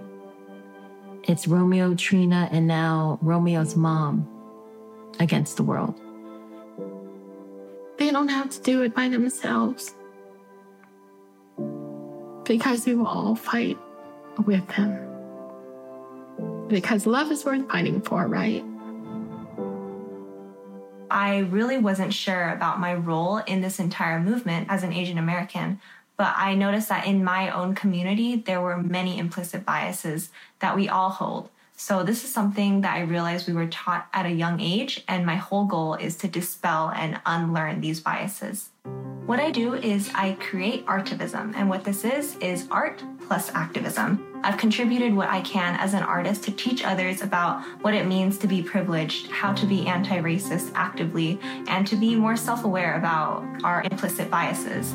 Now is the time to stand together. Now is the time, especially, to take into account other people's struggles and understand where we can help and say, I'll stand with you. It's been really hard, and I've lost friends and family members because I've started speaking up about racism online. This journey of learning and uprooting racism is going to be a lifelong process. So we can't let fear of saying the wrong thing or not knowing what to do keep us from speaking up or acting out. I never expected that I would be an active participant in the movement for racial justice. I attended the March on Washington and recently joined my school's prison outreach program.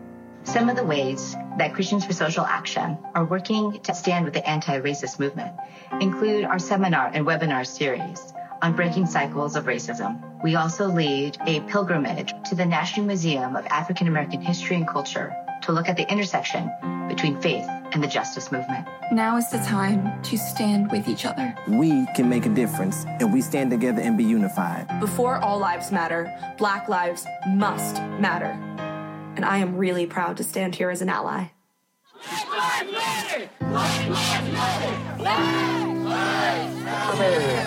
I am heartbroken by the deaths, the beatings, the racism experienced by black Americans every day. What need to change is stop killing. Stop killing, bro. That's it. Point blank period. Stop killing. We're not asking anymore. We are demanding. It's not about race anymore. It's not about any of that. It's about people. Like nobody deserves for their lives to be taken. I stand in front of you knowing that every police officer ain't bad, but that don't mean that we don't address the bad apples. This is not over. We're not stopping until we get justice, okay? That's behind me. That's in front of me.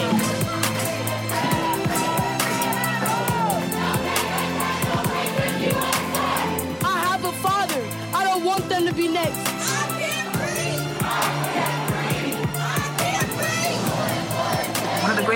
Accomplishments of racism is preventing us from imagining a world without racists. But today we have to envision a different world where Black Lives Matter every day.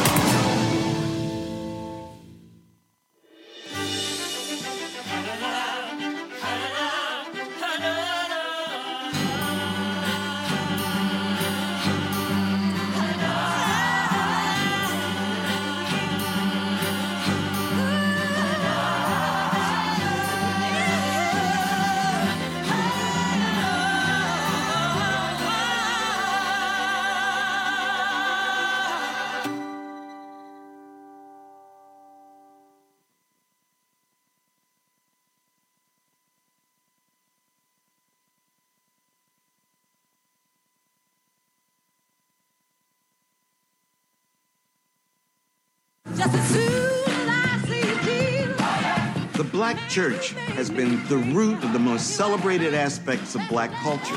Gospel music is about the majesty of Jesus. It sets the tone for how you will feel when the word comes forth. It's such a distinct flavor of music. It's something about those songs that brings joy. The Black Church. Tune in or stream Tuesday, February 16th at 9, 8 central, only on PBS.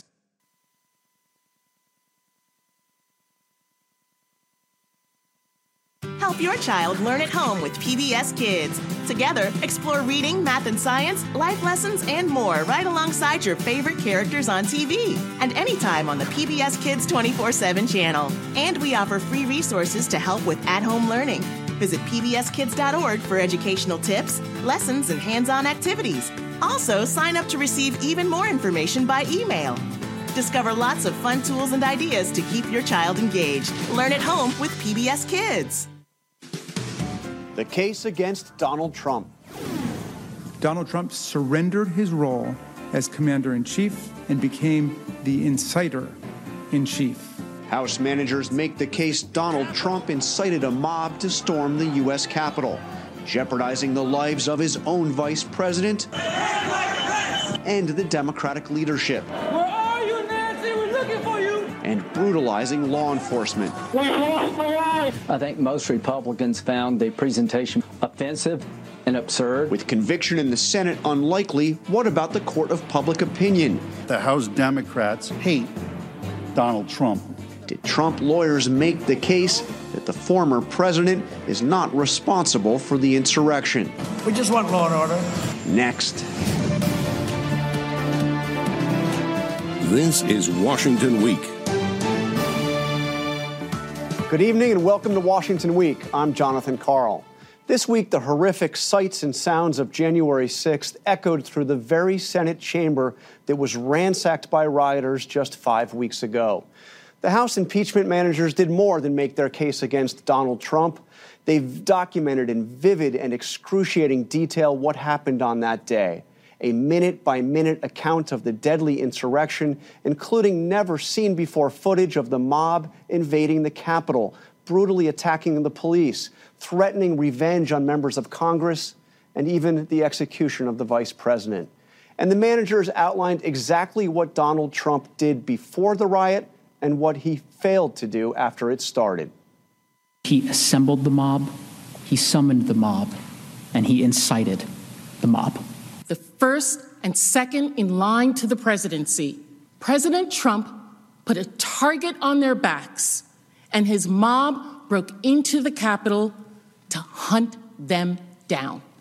Can our country and our democracy ever be the same if we don't hold accountable the person responsible for inciting the violent attack against our country? While some Senate Republicans appeared shaken by the manager's presentation, few, if any, seemed to have changed their minds. Trump's legal team argued that the trial itself is unconstitutional, that anything the president said is protected by the First Amendment, and that responsibility for what happened lies solely with the rioters themselves. It is constitutional cancel culture.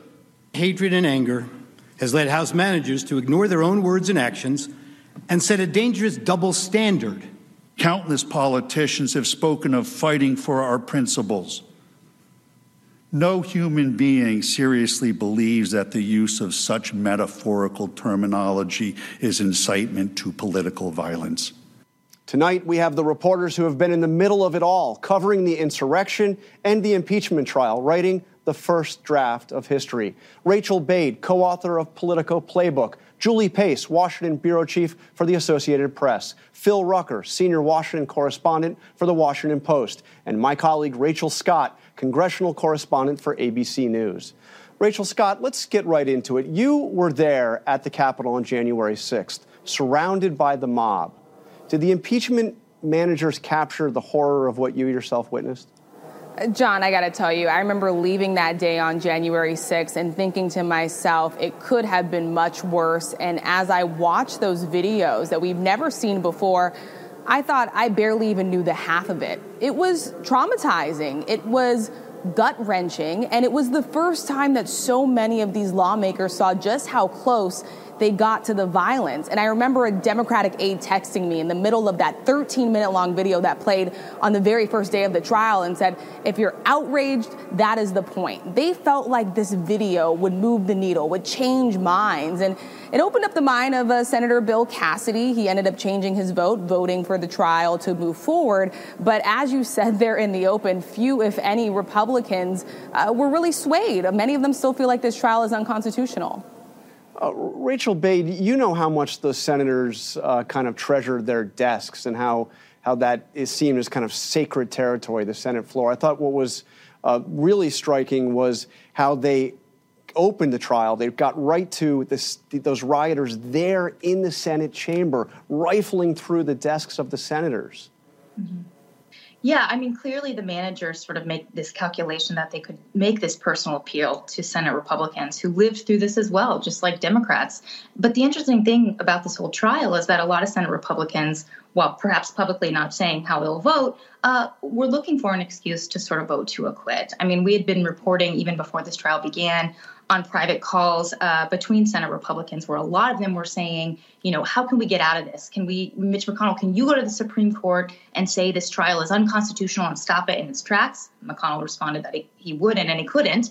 Um, but the reality is the Republican base right now is behind President Trump. And so a lot of these senators, we've heard them come out this week, um, leave the chamber, and say the managers were very effective in their presentations. A lot of them are expressing that they were very impressed with the Democrats, uh, Jamie Raskin, the lead manager. But is it really going to make a difference? I mean, they need 17 Senate Republicans to vote uh, to convict Trump to actually have that conviction. It's very unlikely to happen. And again, it just goes back to the politics. A lot of people are looking at this through a very political lens. But, uh, but Julie, when you look at their presentation, they, they, clearly, the managers, I think in stark contrast to the first impeachment trial of Donald Trump, uh, tried to speak to those Republican senators. But there is also something much bigger at stake here than what the final whip count, the final vote count will be on, on acquittal or conviction. Uh, they were also speaking to the country and speaking to history, weren't they? And I think that's really important to make clear here. You know, impeachment is inherently a political process. So politics will clearly guide the votes of many of these Republicans. But this was about something much more than than laying down a marker on Donald Trump's future. This is about this moment in this country. And and even though it feels like in some ways that this riot was so long ago, it was just a few weeks ago. And this is a really seminal moment for the country. And the forces that we saw that were guiding those rioters to storm the Capitol, they are very much still out there. The, the fervor that we saw, the willingness of people to be taken in by false attacks on this election, by lies about this election, that exists. And so the Democrats feel like they have to really hone in on the emotion of that day, really make clear to people just how dangerous this was, regardless of whether it ultimately changes the minds of Republican senators or not. And we'll have a, a, vote, Phil, tomorrow on witnesses. It seems all but certain there'll be no witnesses uh, in this trial. But yeah. there, there kind of needs at some point to be a, a, an even more, I mean, a much more detailed accounting. We, there's still basic questions we don't know. I, I guess the one that's in the top of my mind is what was Donald Trump doing inside the White House for the first hours that this riot was underway? I mean, Phil, that, that's something you know, you would have liked to have seen Mark Meadows called as a witness, for instance, or other White House officials. Yeah, John, that's exactly right. And those are questions that senators asked uh, of Trump's impeachment lawyers uh, today in this trial, and the lawyers were unable to provide an answer.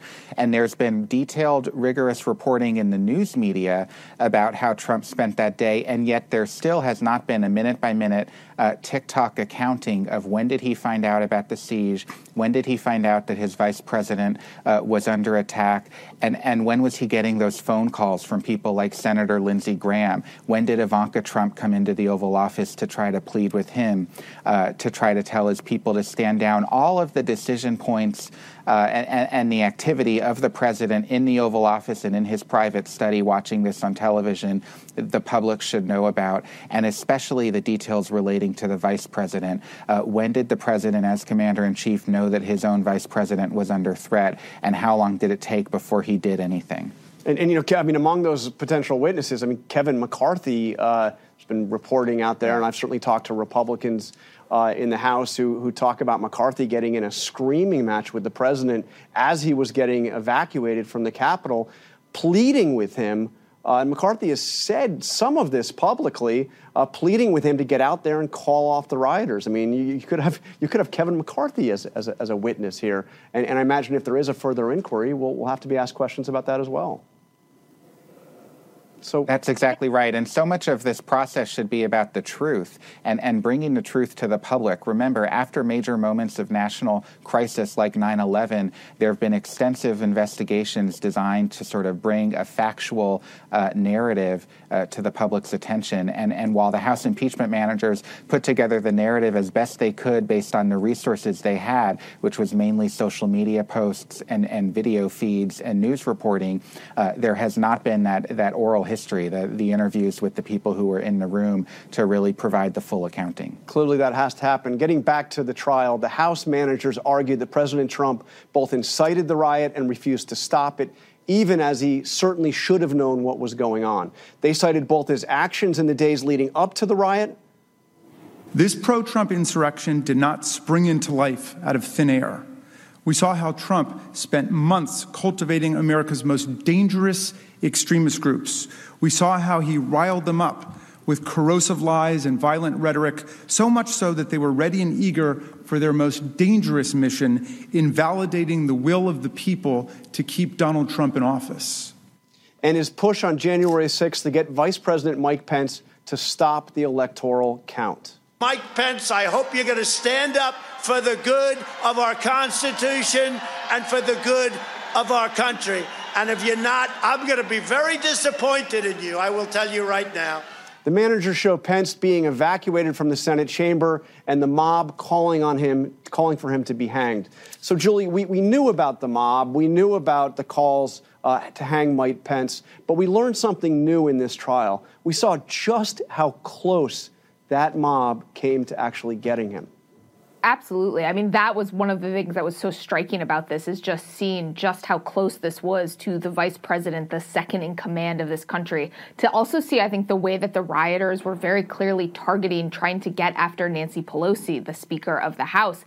And also, the other thing I thought was so powerful about these videos is, is really the audio, actually hearing the words of these rioters and seeing just how directly motivated they were by these false attacks on the election. There was a feeling among some of those rioters that they actually were going to be able to go and stop this process. They were actually going to be able to go and stop Joe Biden from being certified as the winner of this election. And that is directly linked to the attacks that Donald Trump was making for weeks and months beyond the rally that he had just uh, uh hours before the riot. This had been a pretty calculated process for the for Trump to try to build this kind of fervor among his supporters, and we see where it led. You know, I had a meeting with Donald Trump a few weeks after the mass shootings in 2019 in El Paso and Dayton. Uh, and, I brought up to him his rhetoric about journalists. Uh, I, I, said I wrote, wrote about this in, in, in my book. I, I, I told him uh, that his that some crazy person uh, could take his words to heart when he talks about the press as the enemy of the people uh, that, that, somebody could take his words to heart. And I, I, I, urged him to, to change that rhetoric. This was a meeting in the Oval Office, and his answer I thought of as we saw this all unfold, and it really uh, it was haunting. He told me, "I hope people take my words to heart." And I, don't think he meant that he wanted people to literally, you know, go out and act and take out en- enemies of the people, but it's almost Rachel Scott. You, you, you covered so many of these. You covered the Trump campaign. You were at countless rallies before, uh, uh, uh, you know, Trump rallies during the course of the, of the campaign. I almost get a sense like he, he never is able to comprehend uh, or, or, deal with the fact that people could act on what he is saying, could take him literally and act on what he's saying. Yeah, and, and John, I really do think back to some of those rallies. I was at the rally when uh, President Trump suggested that four congresswomen of color should go back to where they came from, and then heard thousands of people inside of that arena chant, "Send her back."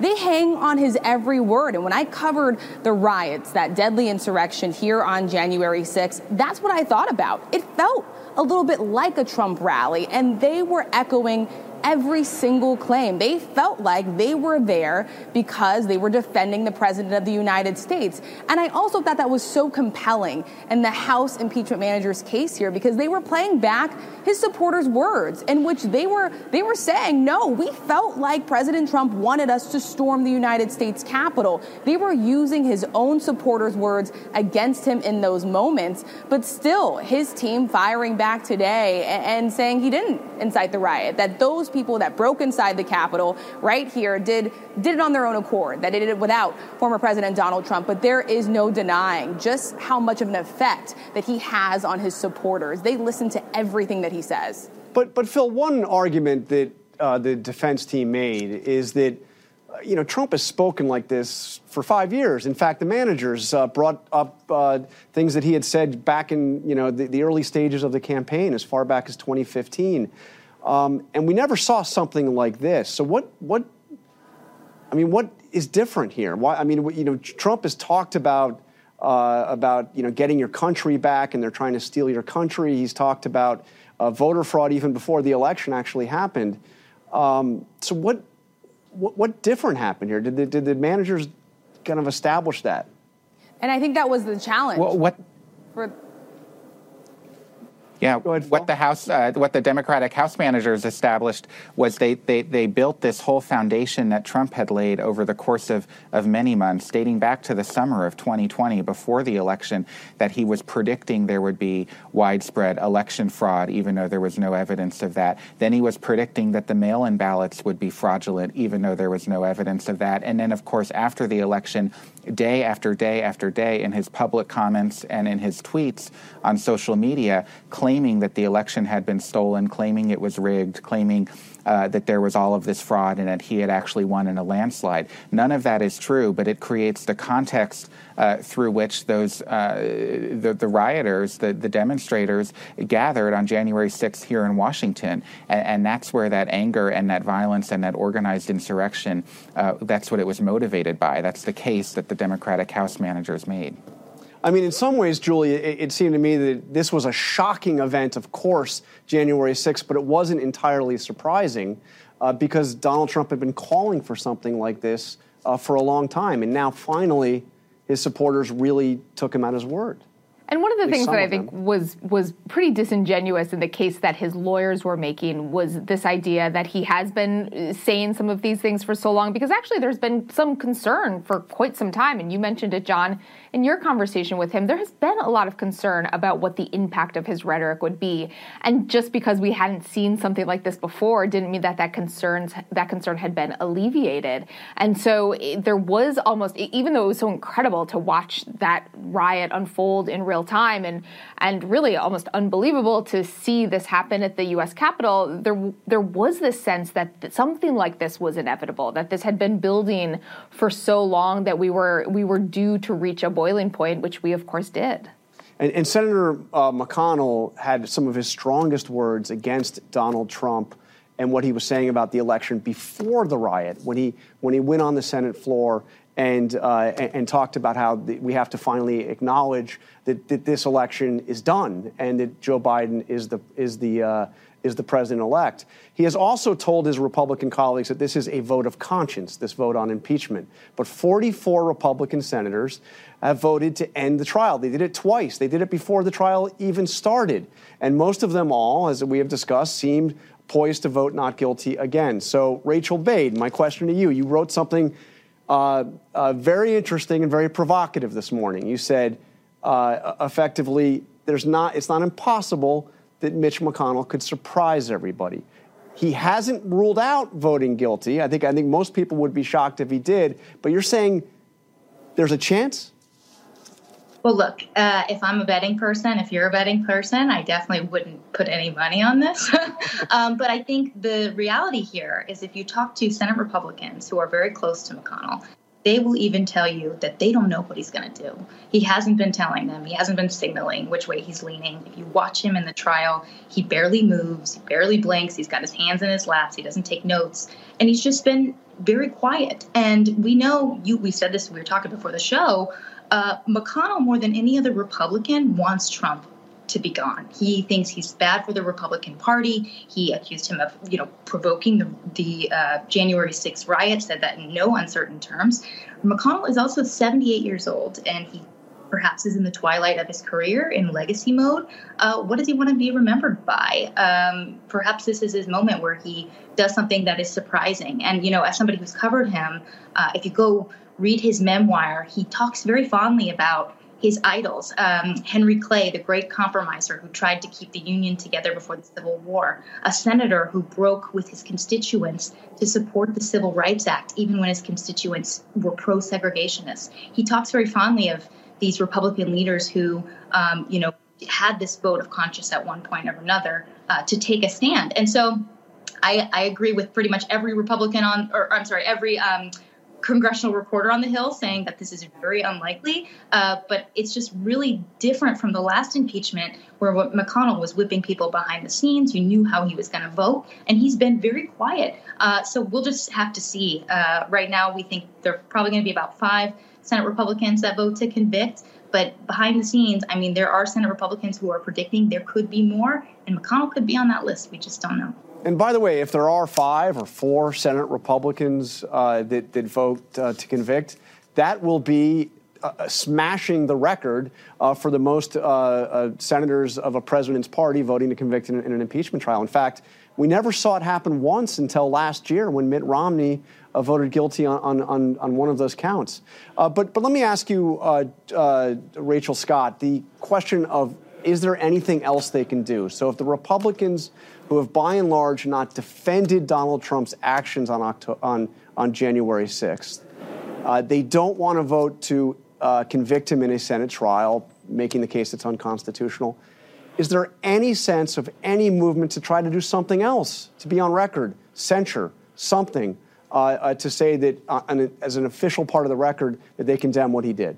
Yeah, well, Senator John Thune today, the number two Republican senator, uh, said that he would possibly, maybe be open to the idea of censure. I know that is something that Democrats have floated before, and they have to get a, some agreement on the language, on the idea of the resolution. Uh, but at this point, I think it still remains to be seen. And clearly, the Republican Party is struggling with their identity going forward. Even thinking about to Republican leader Kevin McCarthy, at first placing some of the blame on President Trump for what happened there and then flying to Florida to go meet and have lunch with him just a few days before the trial started. I mean, it's clear that they're trying to figure out what to do. And so much of that hinges on what Trump wants to do. And frankly, as you know, John, from covering him so extensively, nobody knows what Trump is going to do until Trump decides that himself. And I think so much of the future of what the Republican Party does, and especially in these moments following this trial, will hinge on what Trump wants to do as well. All right, well, let's take it to that. Trump's future. Uh, we saw a very intriguing uh, article about Nikki Haley uh, in Politico by Tim Alberta. Very long article, gets into some of the very contradictory things Haley has said about Donald Trump over time. But of course, she served uh, in his administration. She has very rarely criticized him,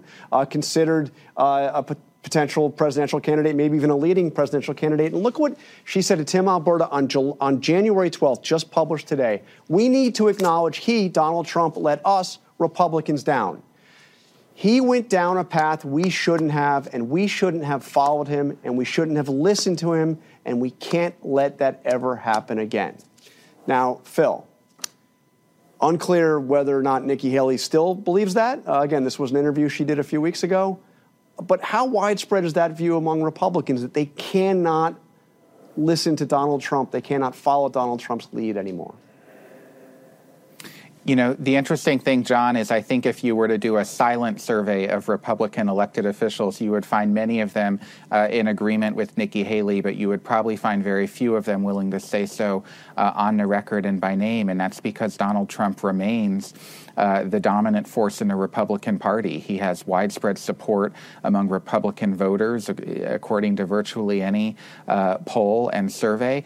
The, the question, however, will be what kind of role will Trump have going forward? He's been canceled effectively on social media. He's lost uh, that platform and that ability to speak out hour by hour and inject himself into the news cycle. He has told advisors he's determined to play kind of a kingmaker role uh, in the next election cycle in the 2022 midterms. He, of course, uh, has talked uh, and mused about maybe running for president again in 2024, although many people around uh, him have told me they think that's very unlikely. But nonetheless, he could be a big force. He could also just uh, disappear, and you could see the Republican Party rebuild uh, in his wake. And there's going to be real competition among Haley and, and many others, dozens of other uh, leaders around the country, governors, senators, members of Congress, even mayors, who are going to want to have a stake in that future future.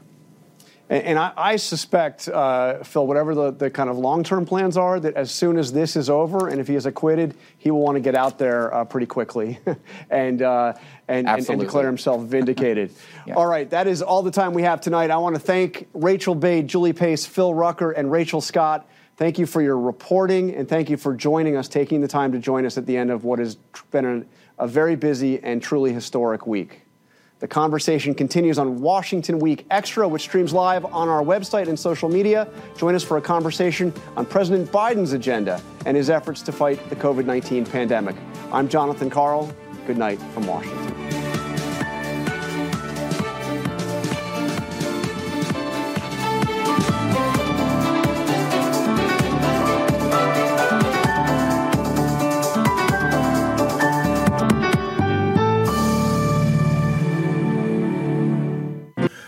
Good morning and good evening, whatever time it is, wherever you are. God is still in control. We're in the studios in the early morning hours as we mix and uh, put together news clippings and information from the last several days here in America.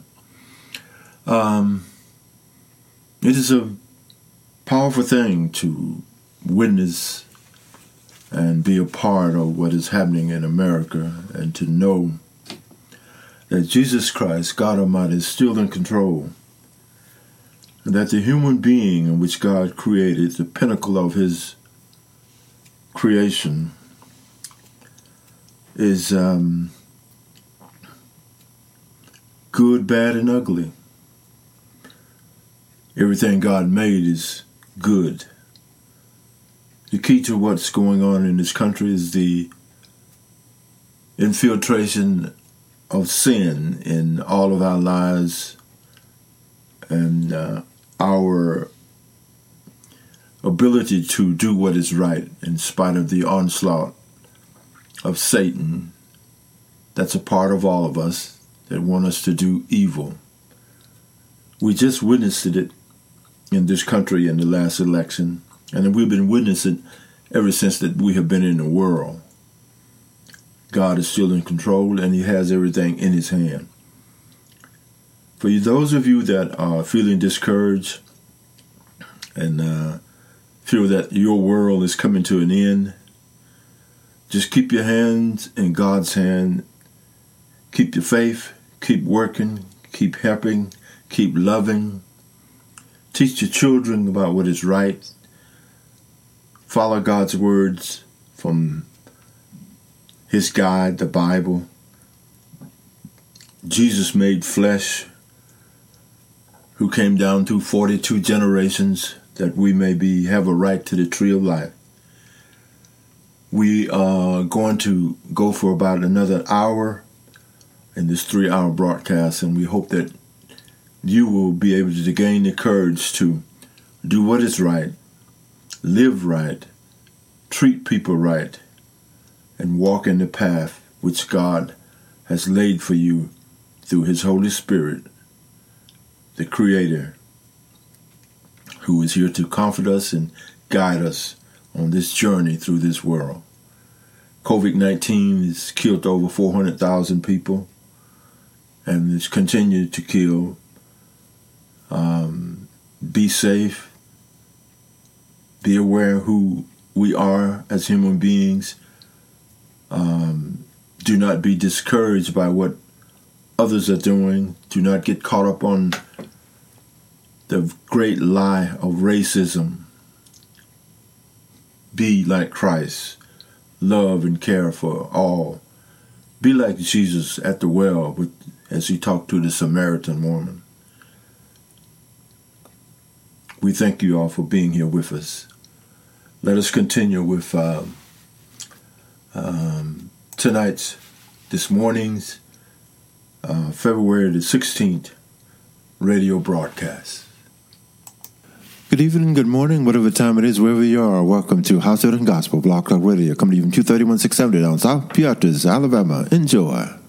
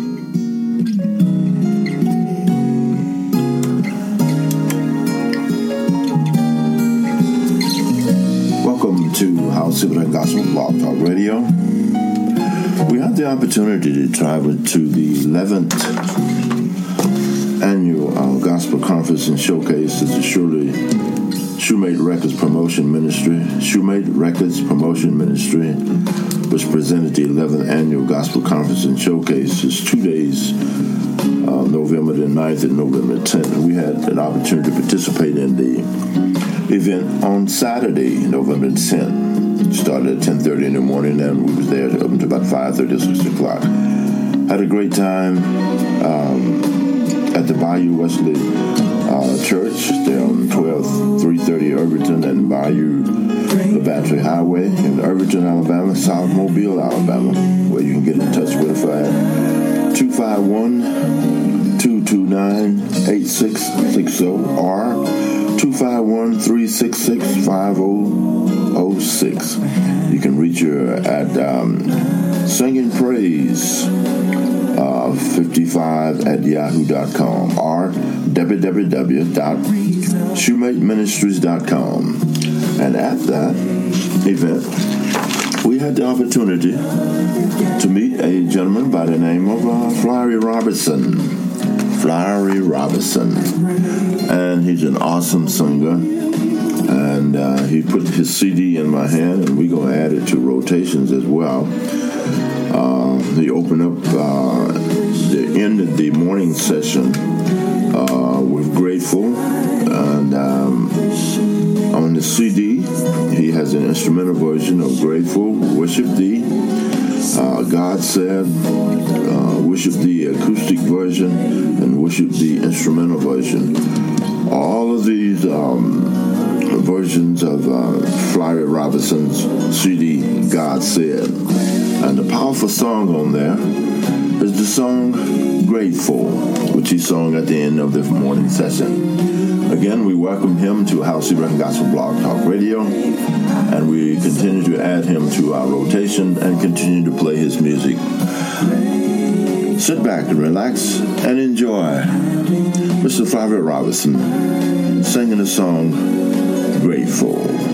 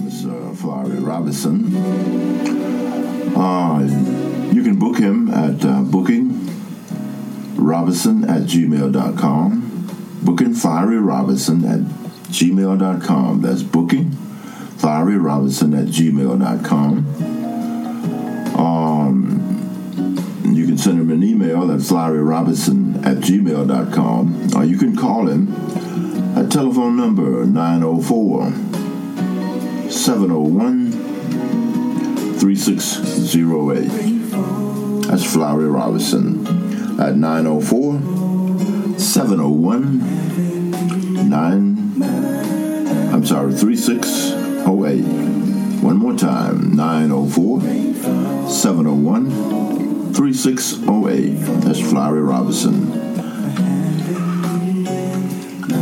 Stay with us. There's more coming your way here on House Here at Gospel Blog Talk Radio.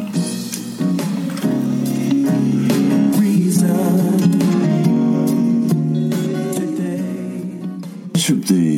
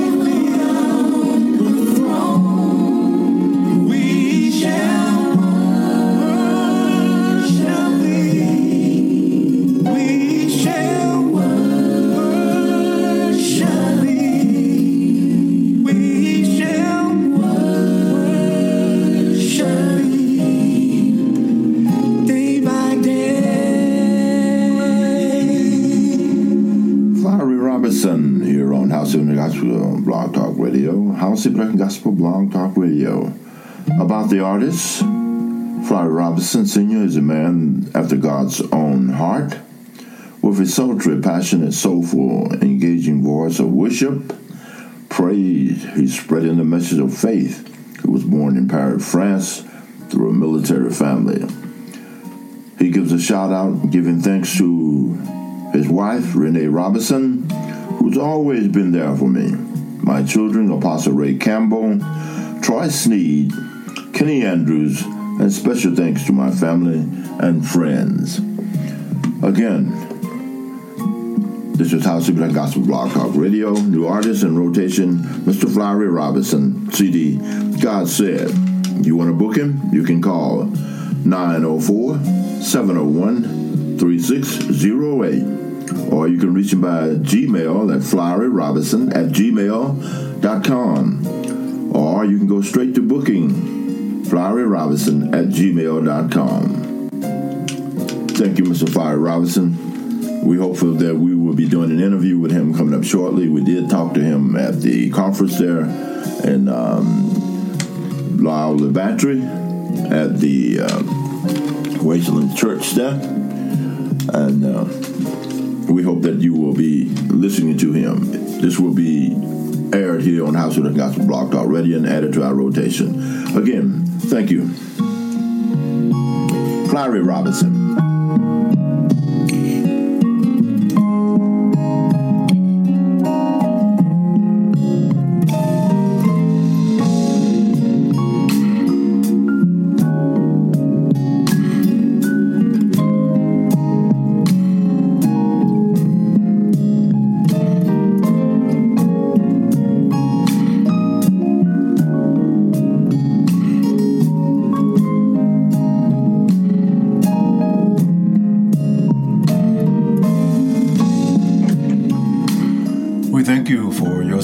Here on House Southern Gospel Blog Talk Radio.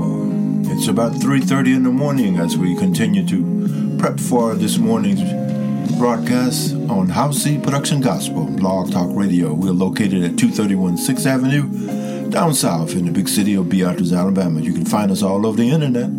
All you have to do is type in the hashtag H O W C E E. On behalf of us, thank you all for your continued support here on House of Gospel Blog Talk Radio. You can also find us on Facebook, the Beatrice radio station there, located at 231 6th Avenue, down south here in Beatrice, Alabama. More coming your way. Stay with us.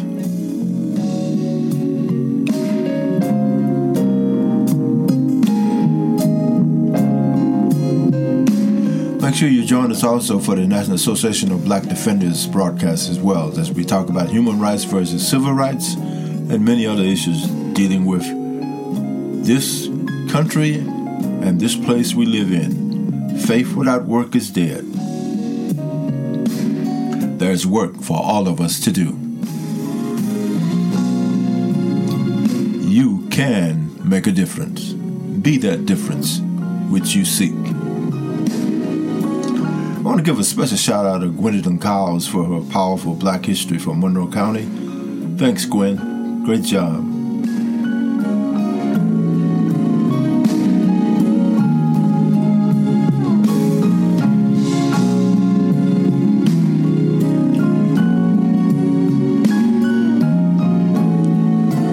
You're listening to House Black Gospel Blog Talk Radio, coming to you from 231 6th Avenue, down south in Beatrice, Alabama. We hope everything is going well for you.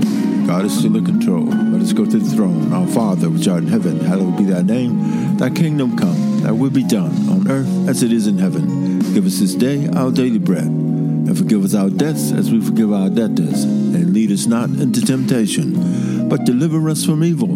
For thine is the kingdom, the power, and the glory forever. Amen. Stay with us as we continue with more good gospel music. We got the Ancholos coming up. Uh, we got some Lee Williams. We got. Is not I've gained Jesus. This is by the fabulous praise gospel singers. I want to thank Daryl J for sending them my way.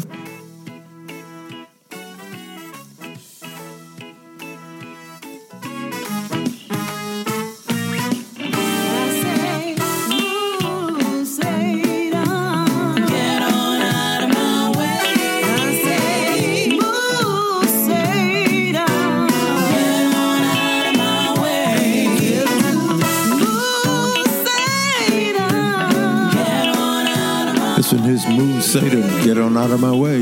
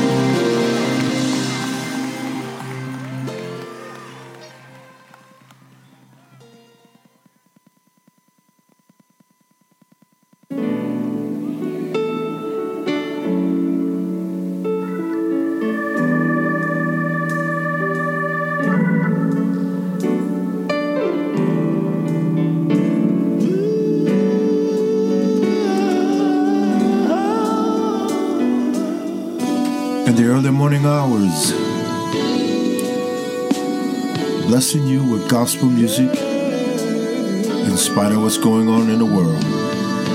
This is our task here at House of and Gospel Blog Talk Radio. Thank you for your support. Thank you for your support. I've been out on the ocean. I looked out on the stormy sea.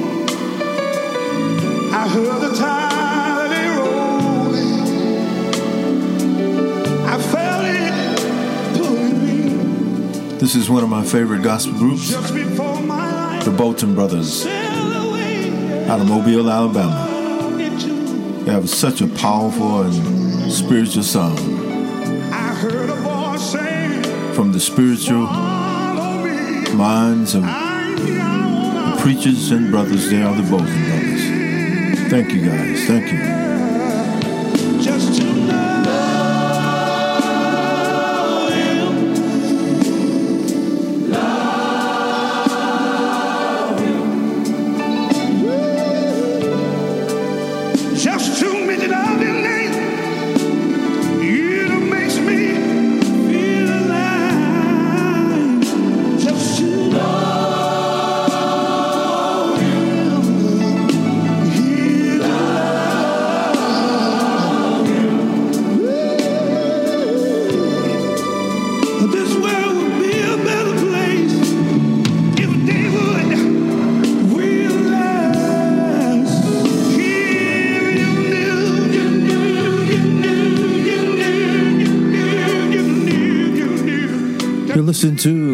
Sleep Gospel Blog Talk Radio coming to you from 230 16th Avenue. This is the Bolton Brothers from the city live in Mobile, Alabama.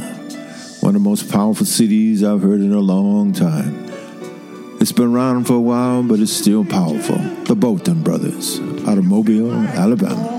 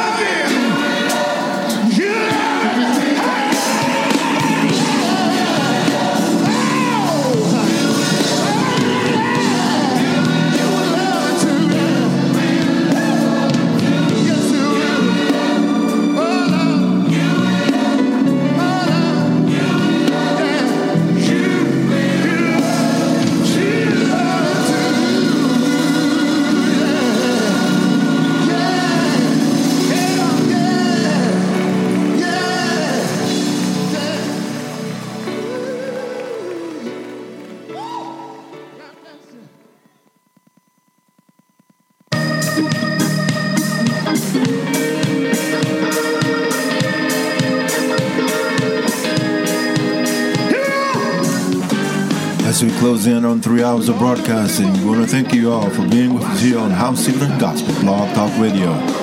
Bringing families, communities, and churches together through gospel music. We cover all elements of the human being. Thank you for your support here on House Healing Gospel Blog Talk Radio. Stay with us. More coming your way.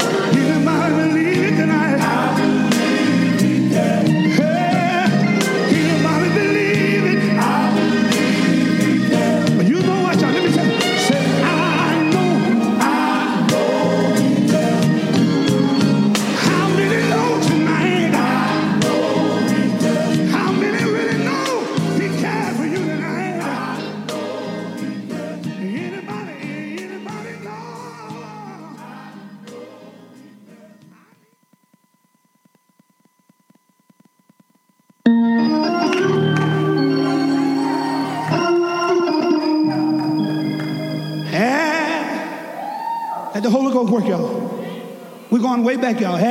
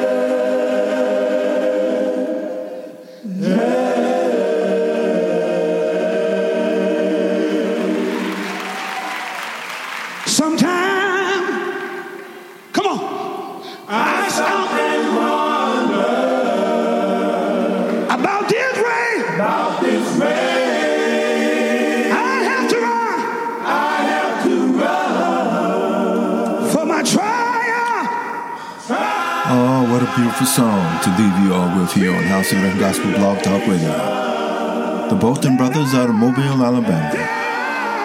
Thank you guys. Thank you all for your support.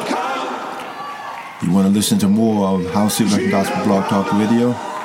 Just go to Google and type in the hashtag H O W C E E, standing for House Rhythm Gospel Blog Talk Radio. Thank you guys and see you next time on House Rhythm Gospel Blog Talk Radio.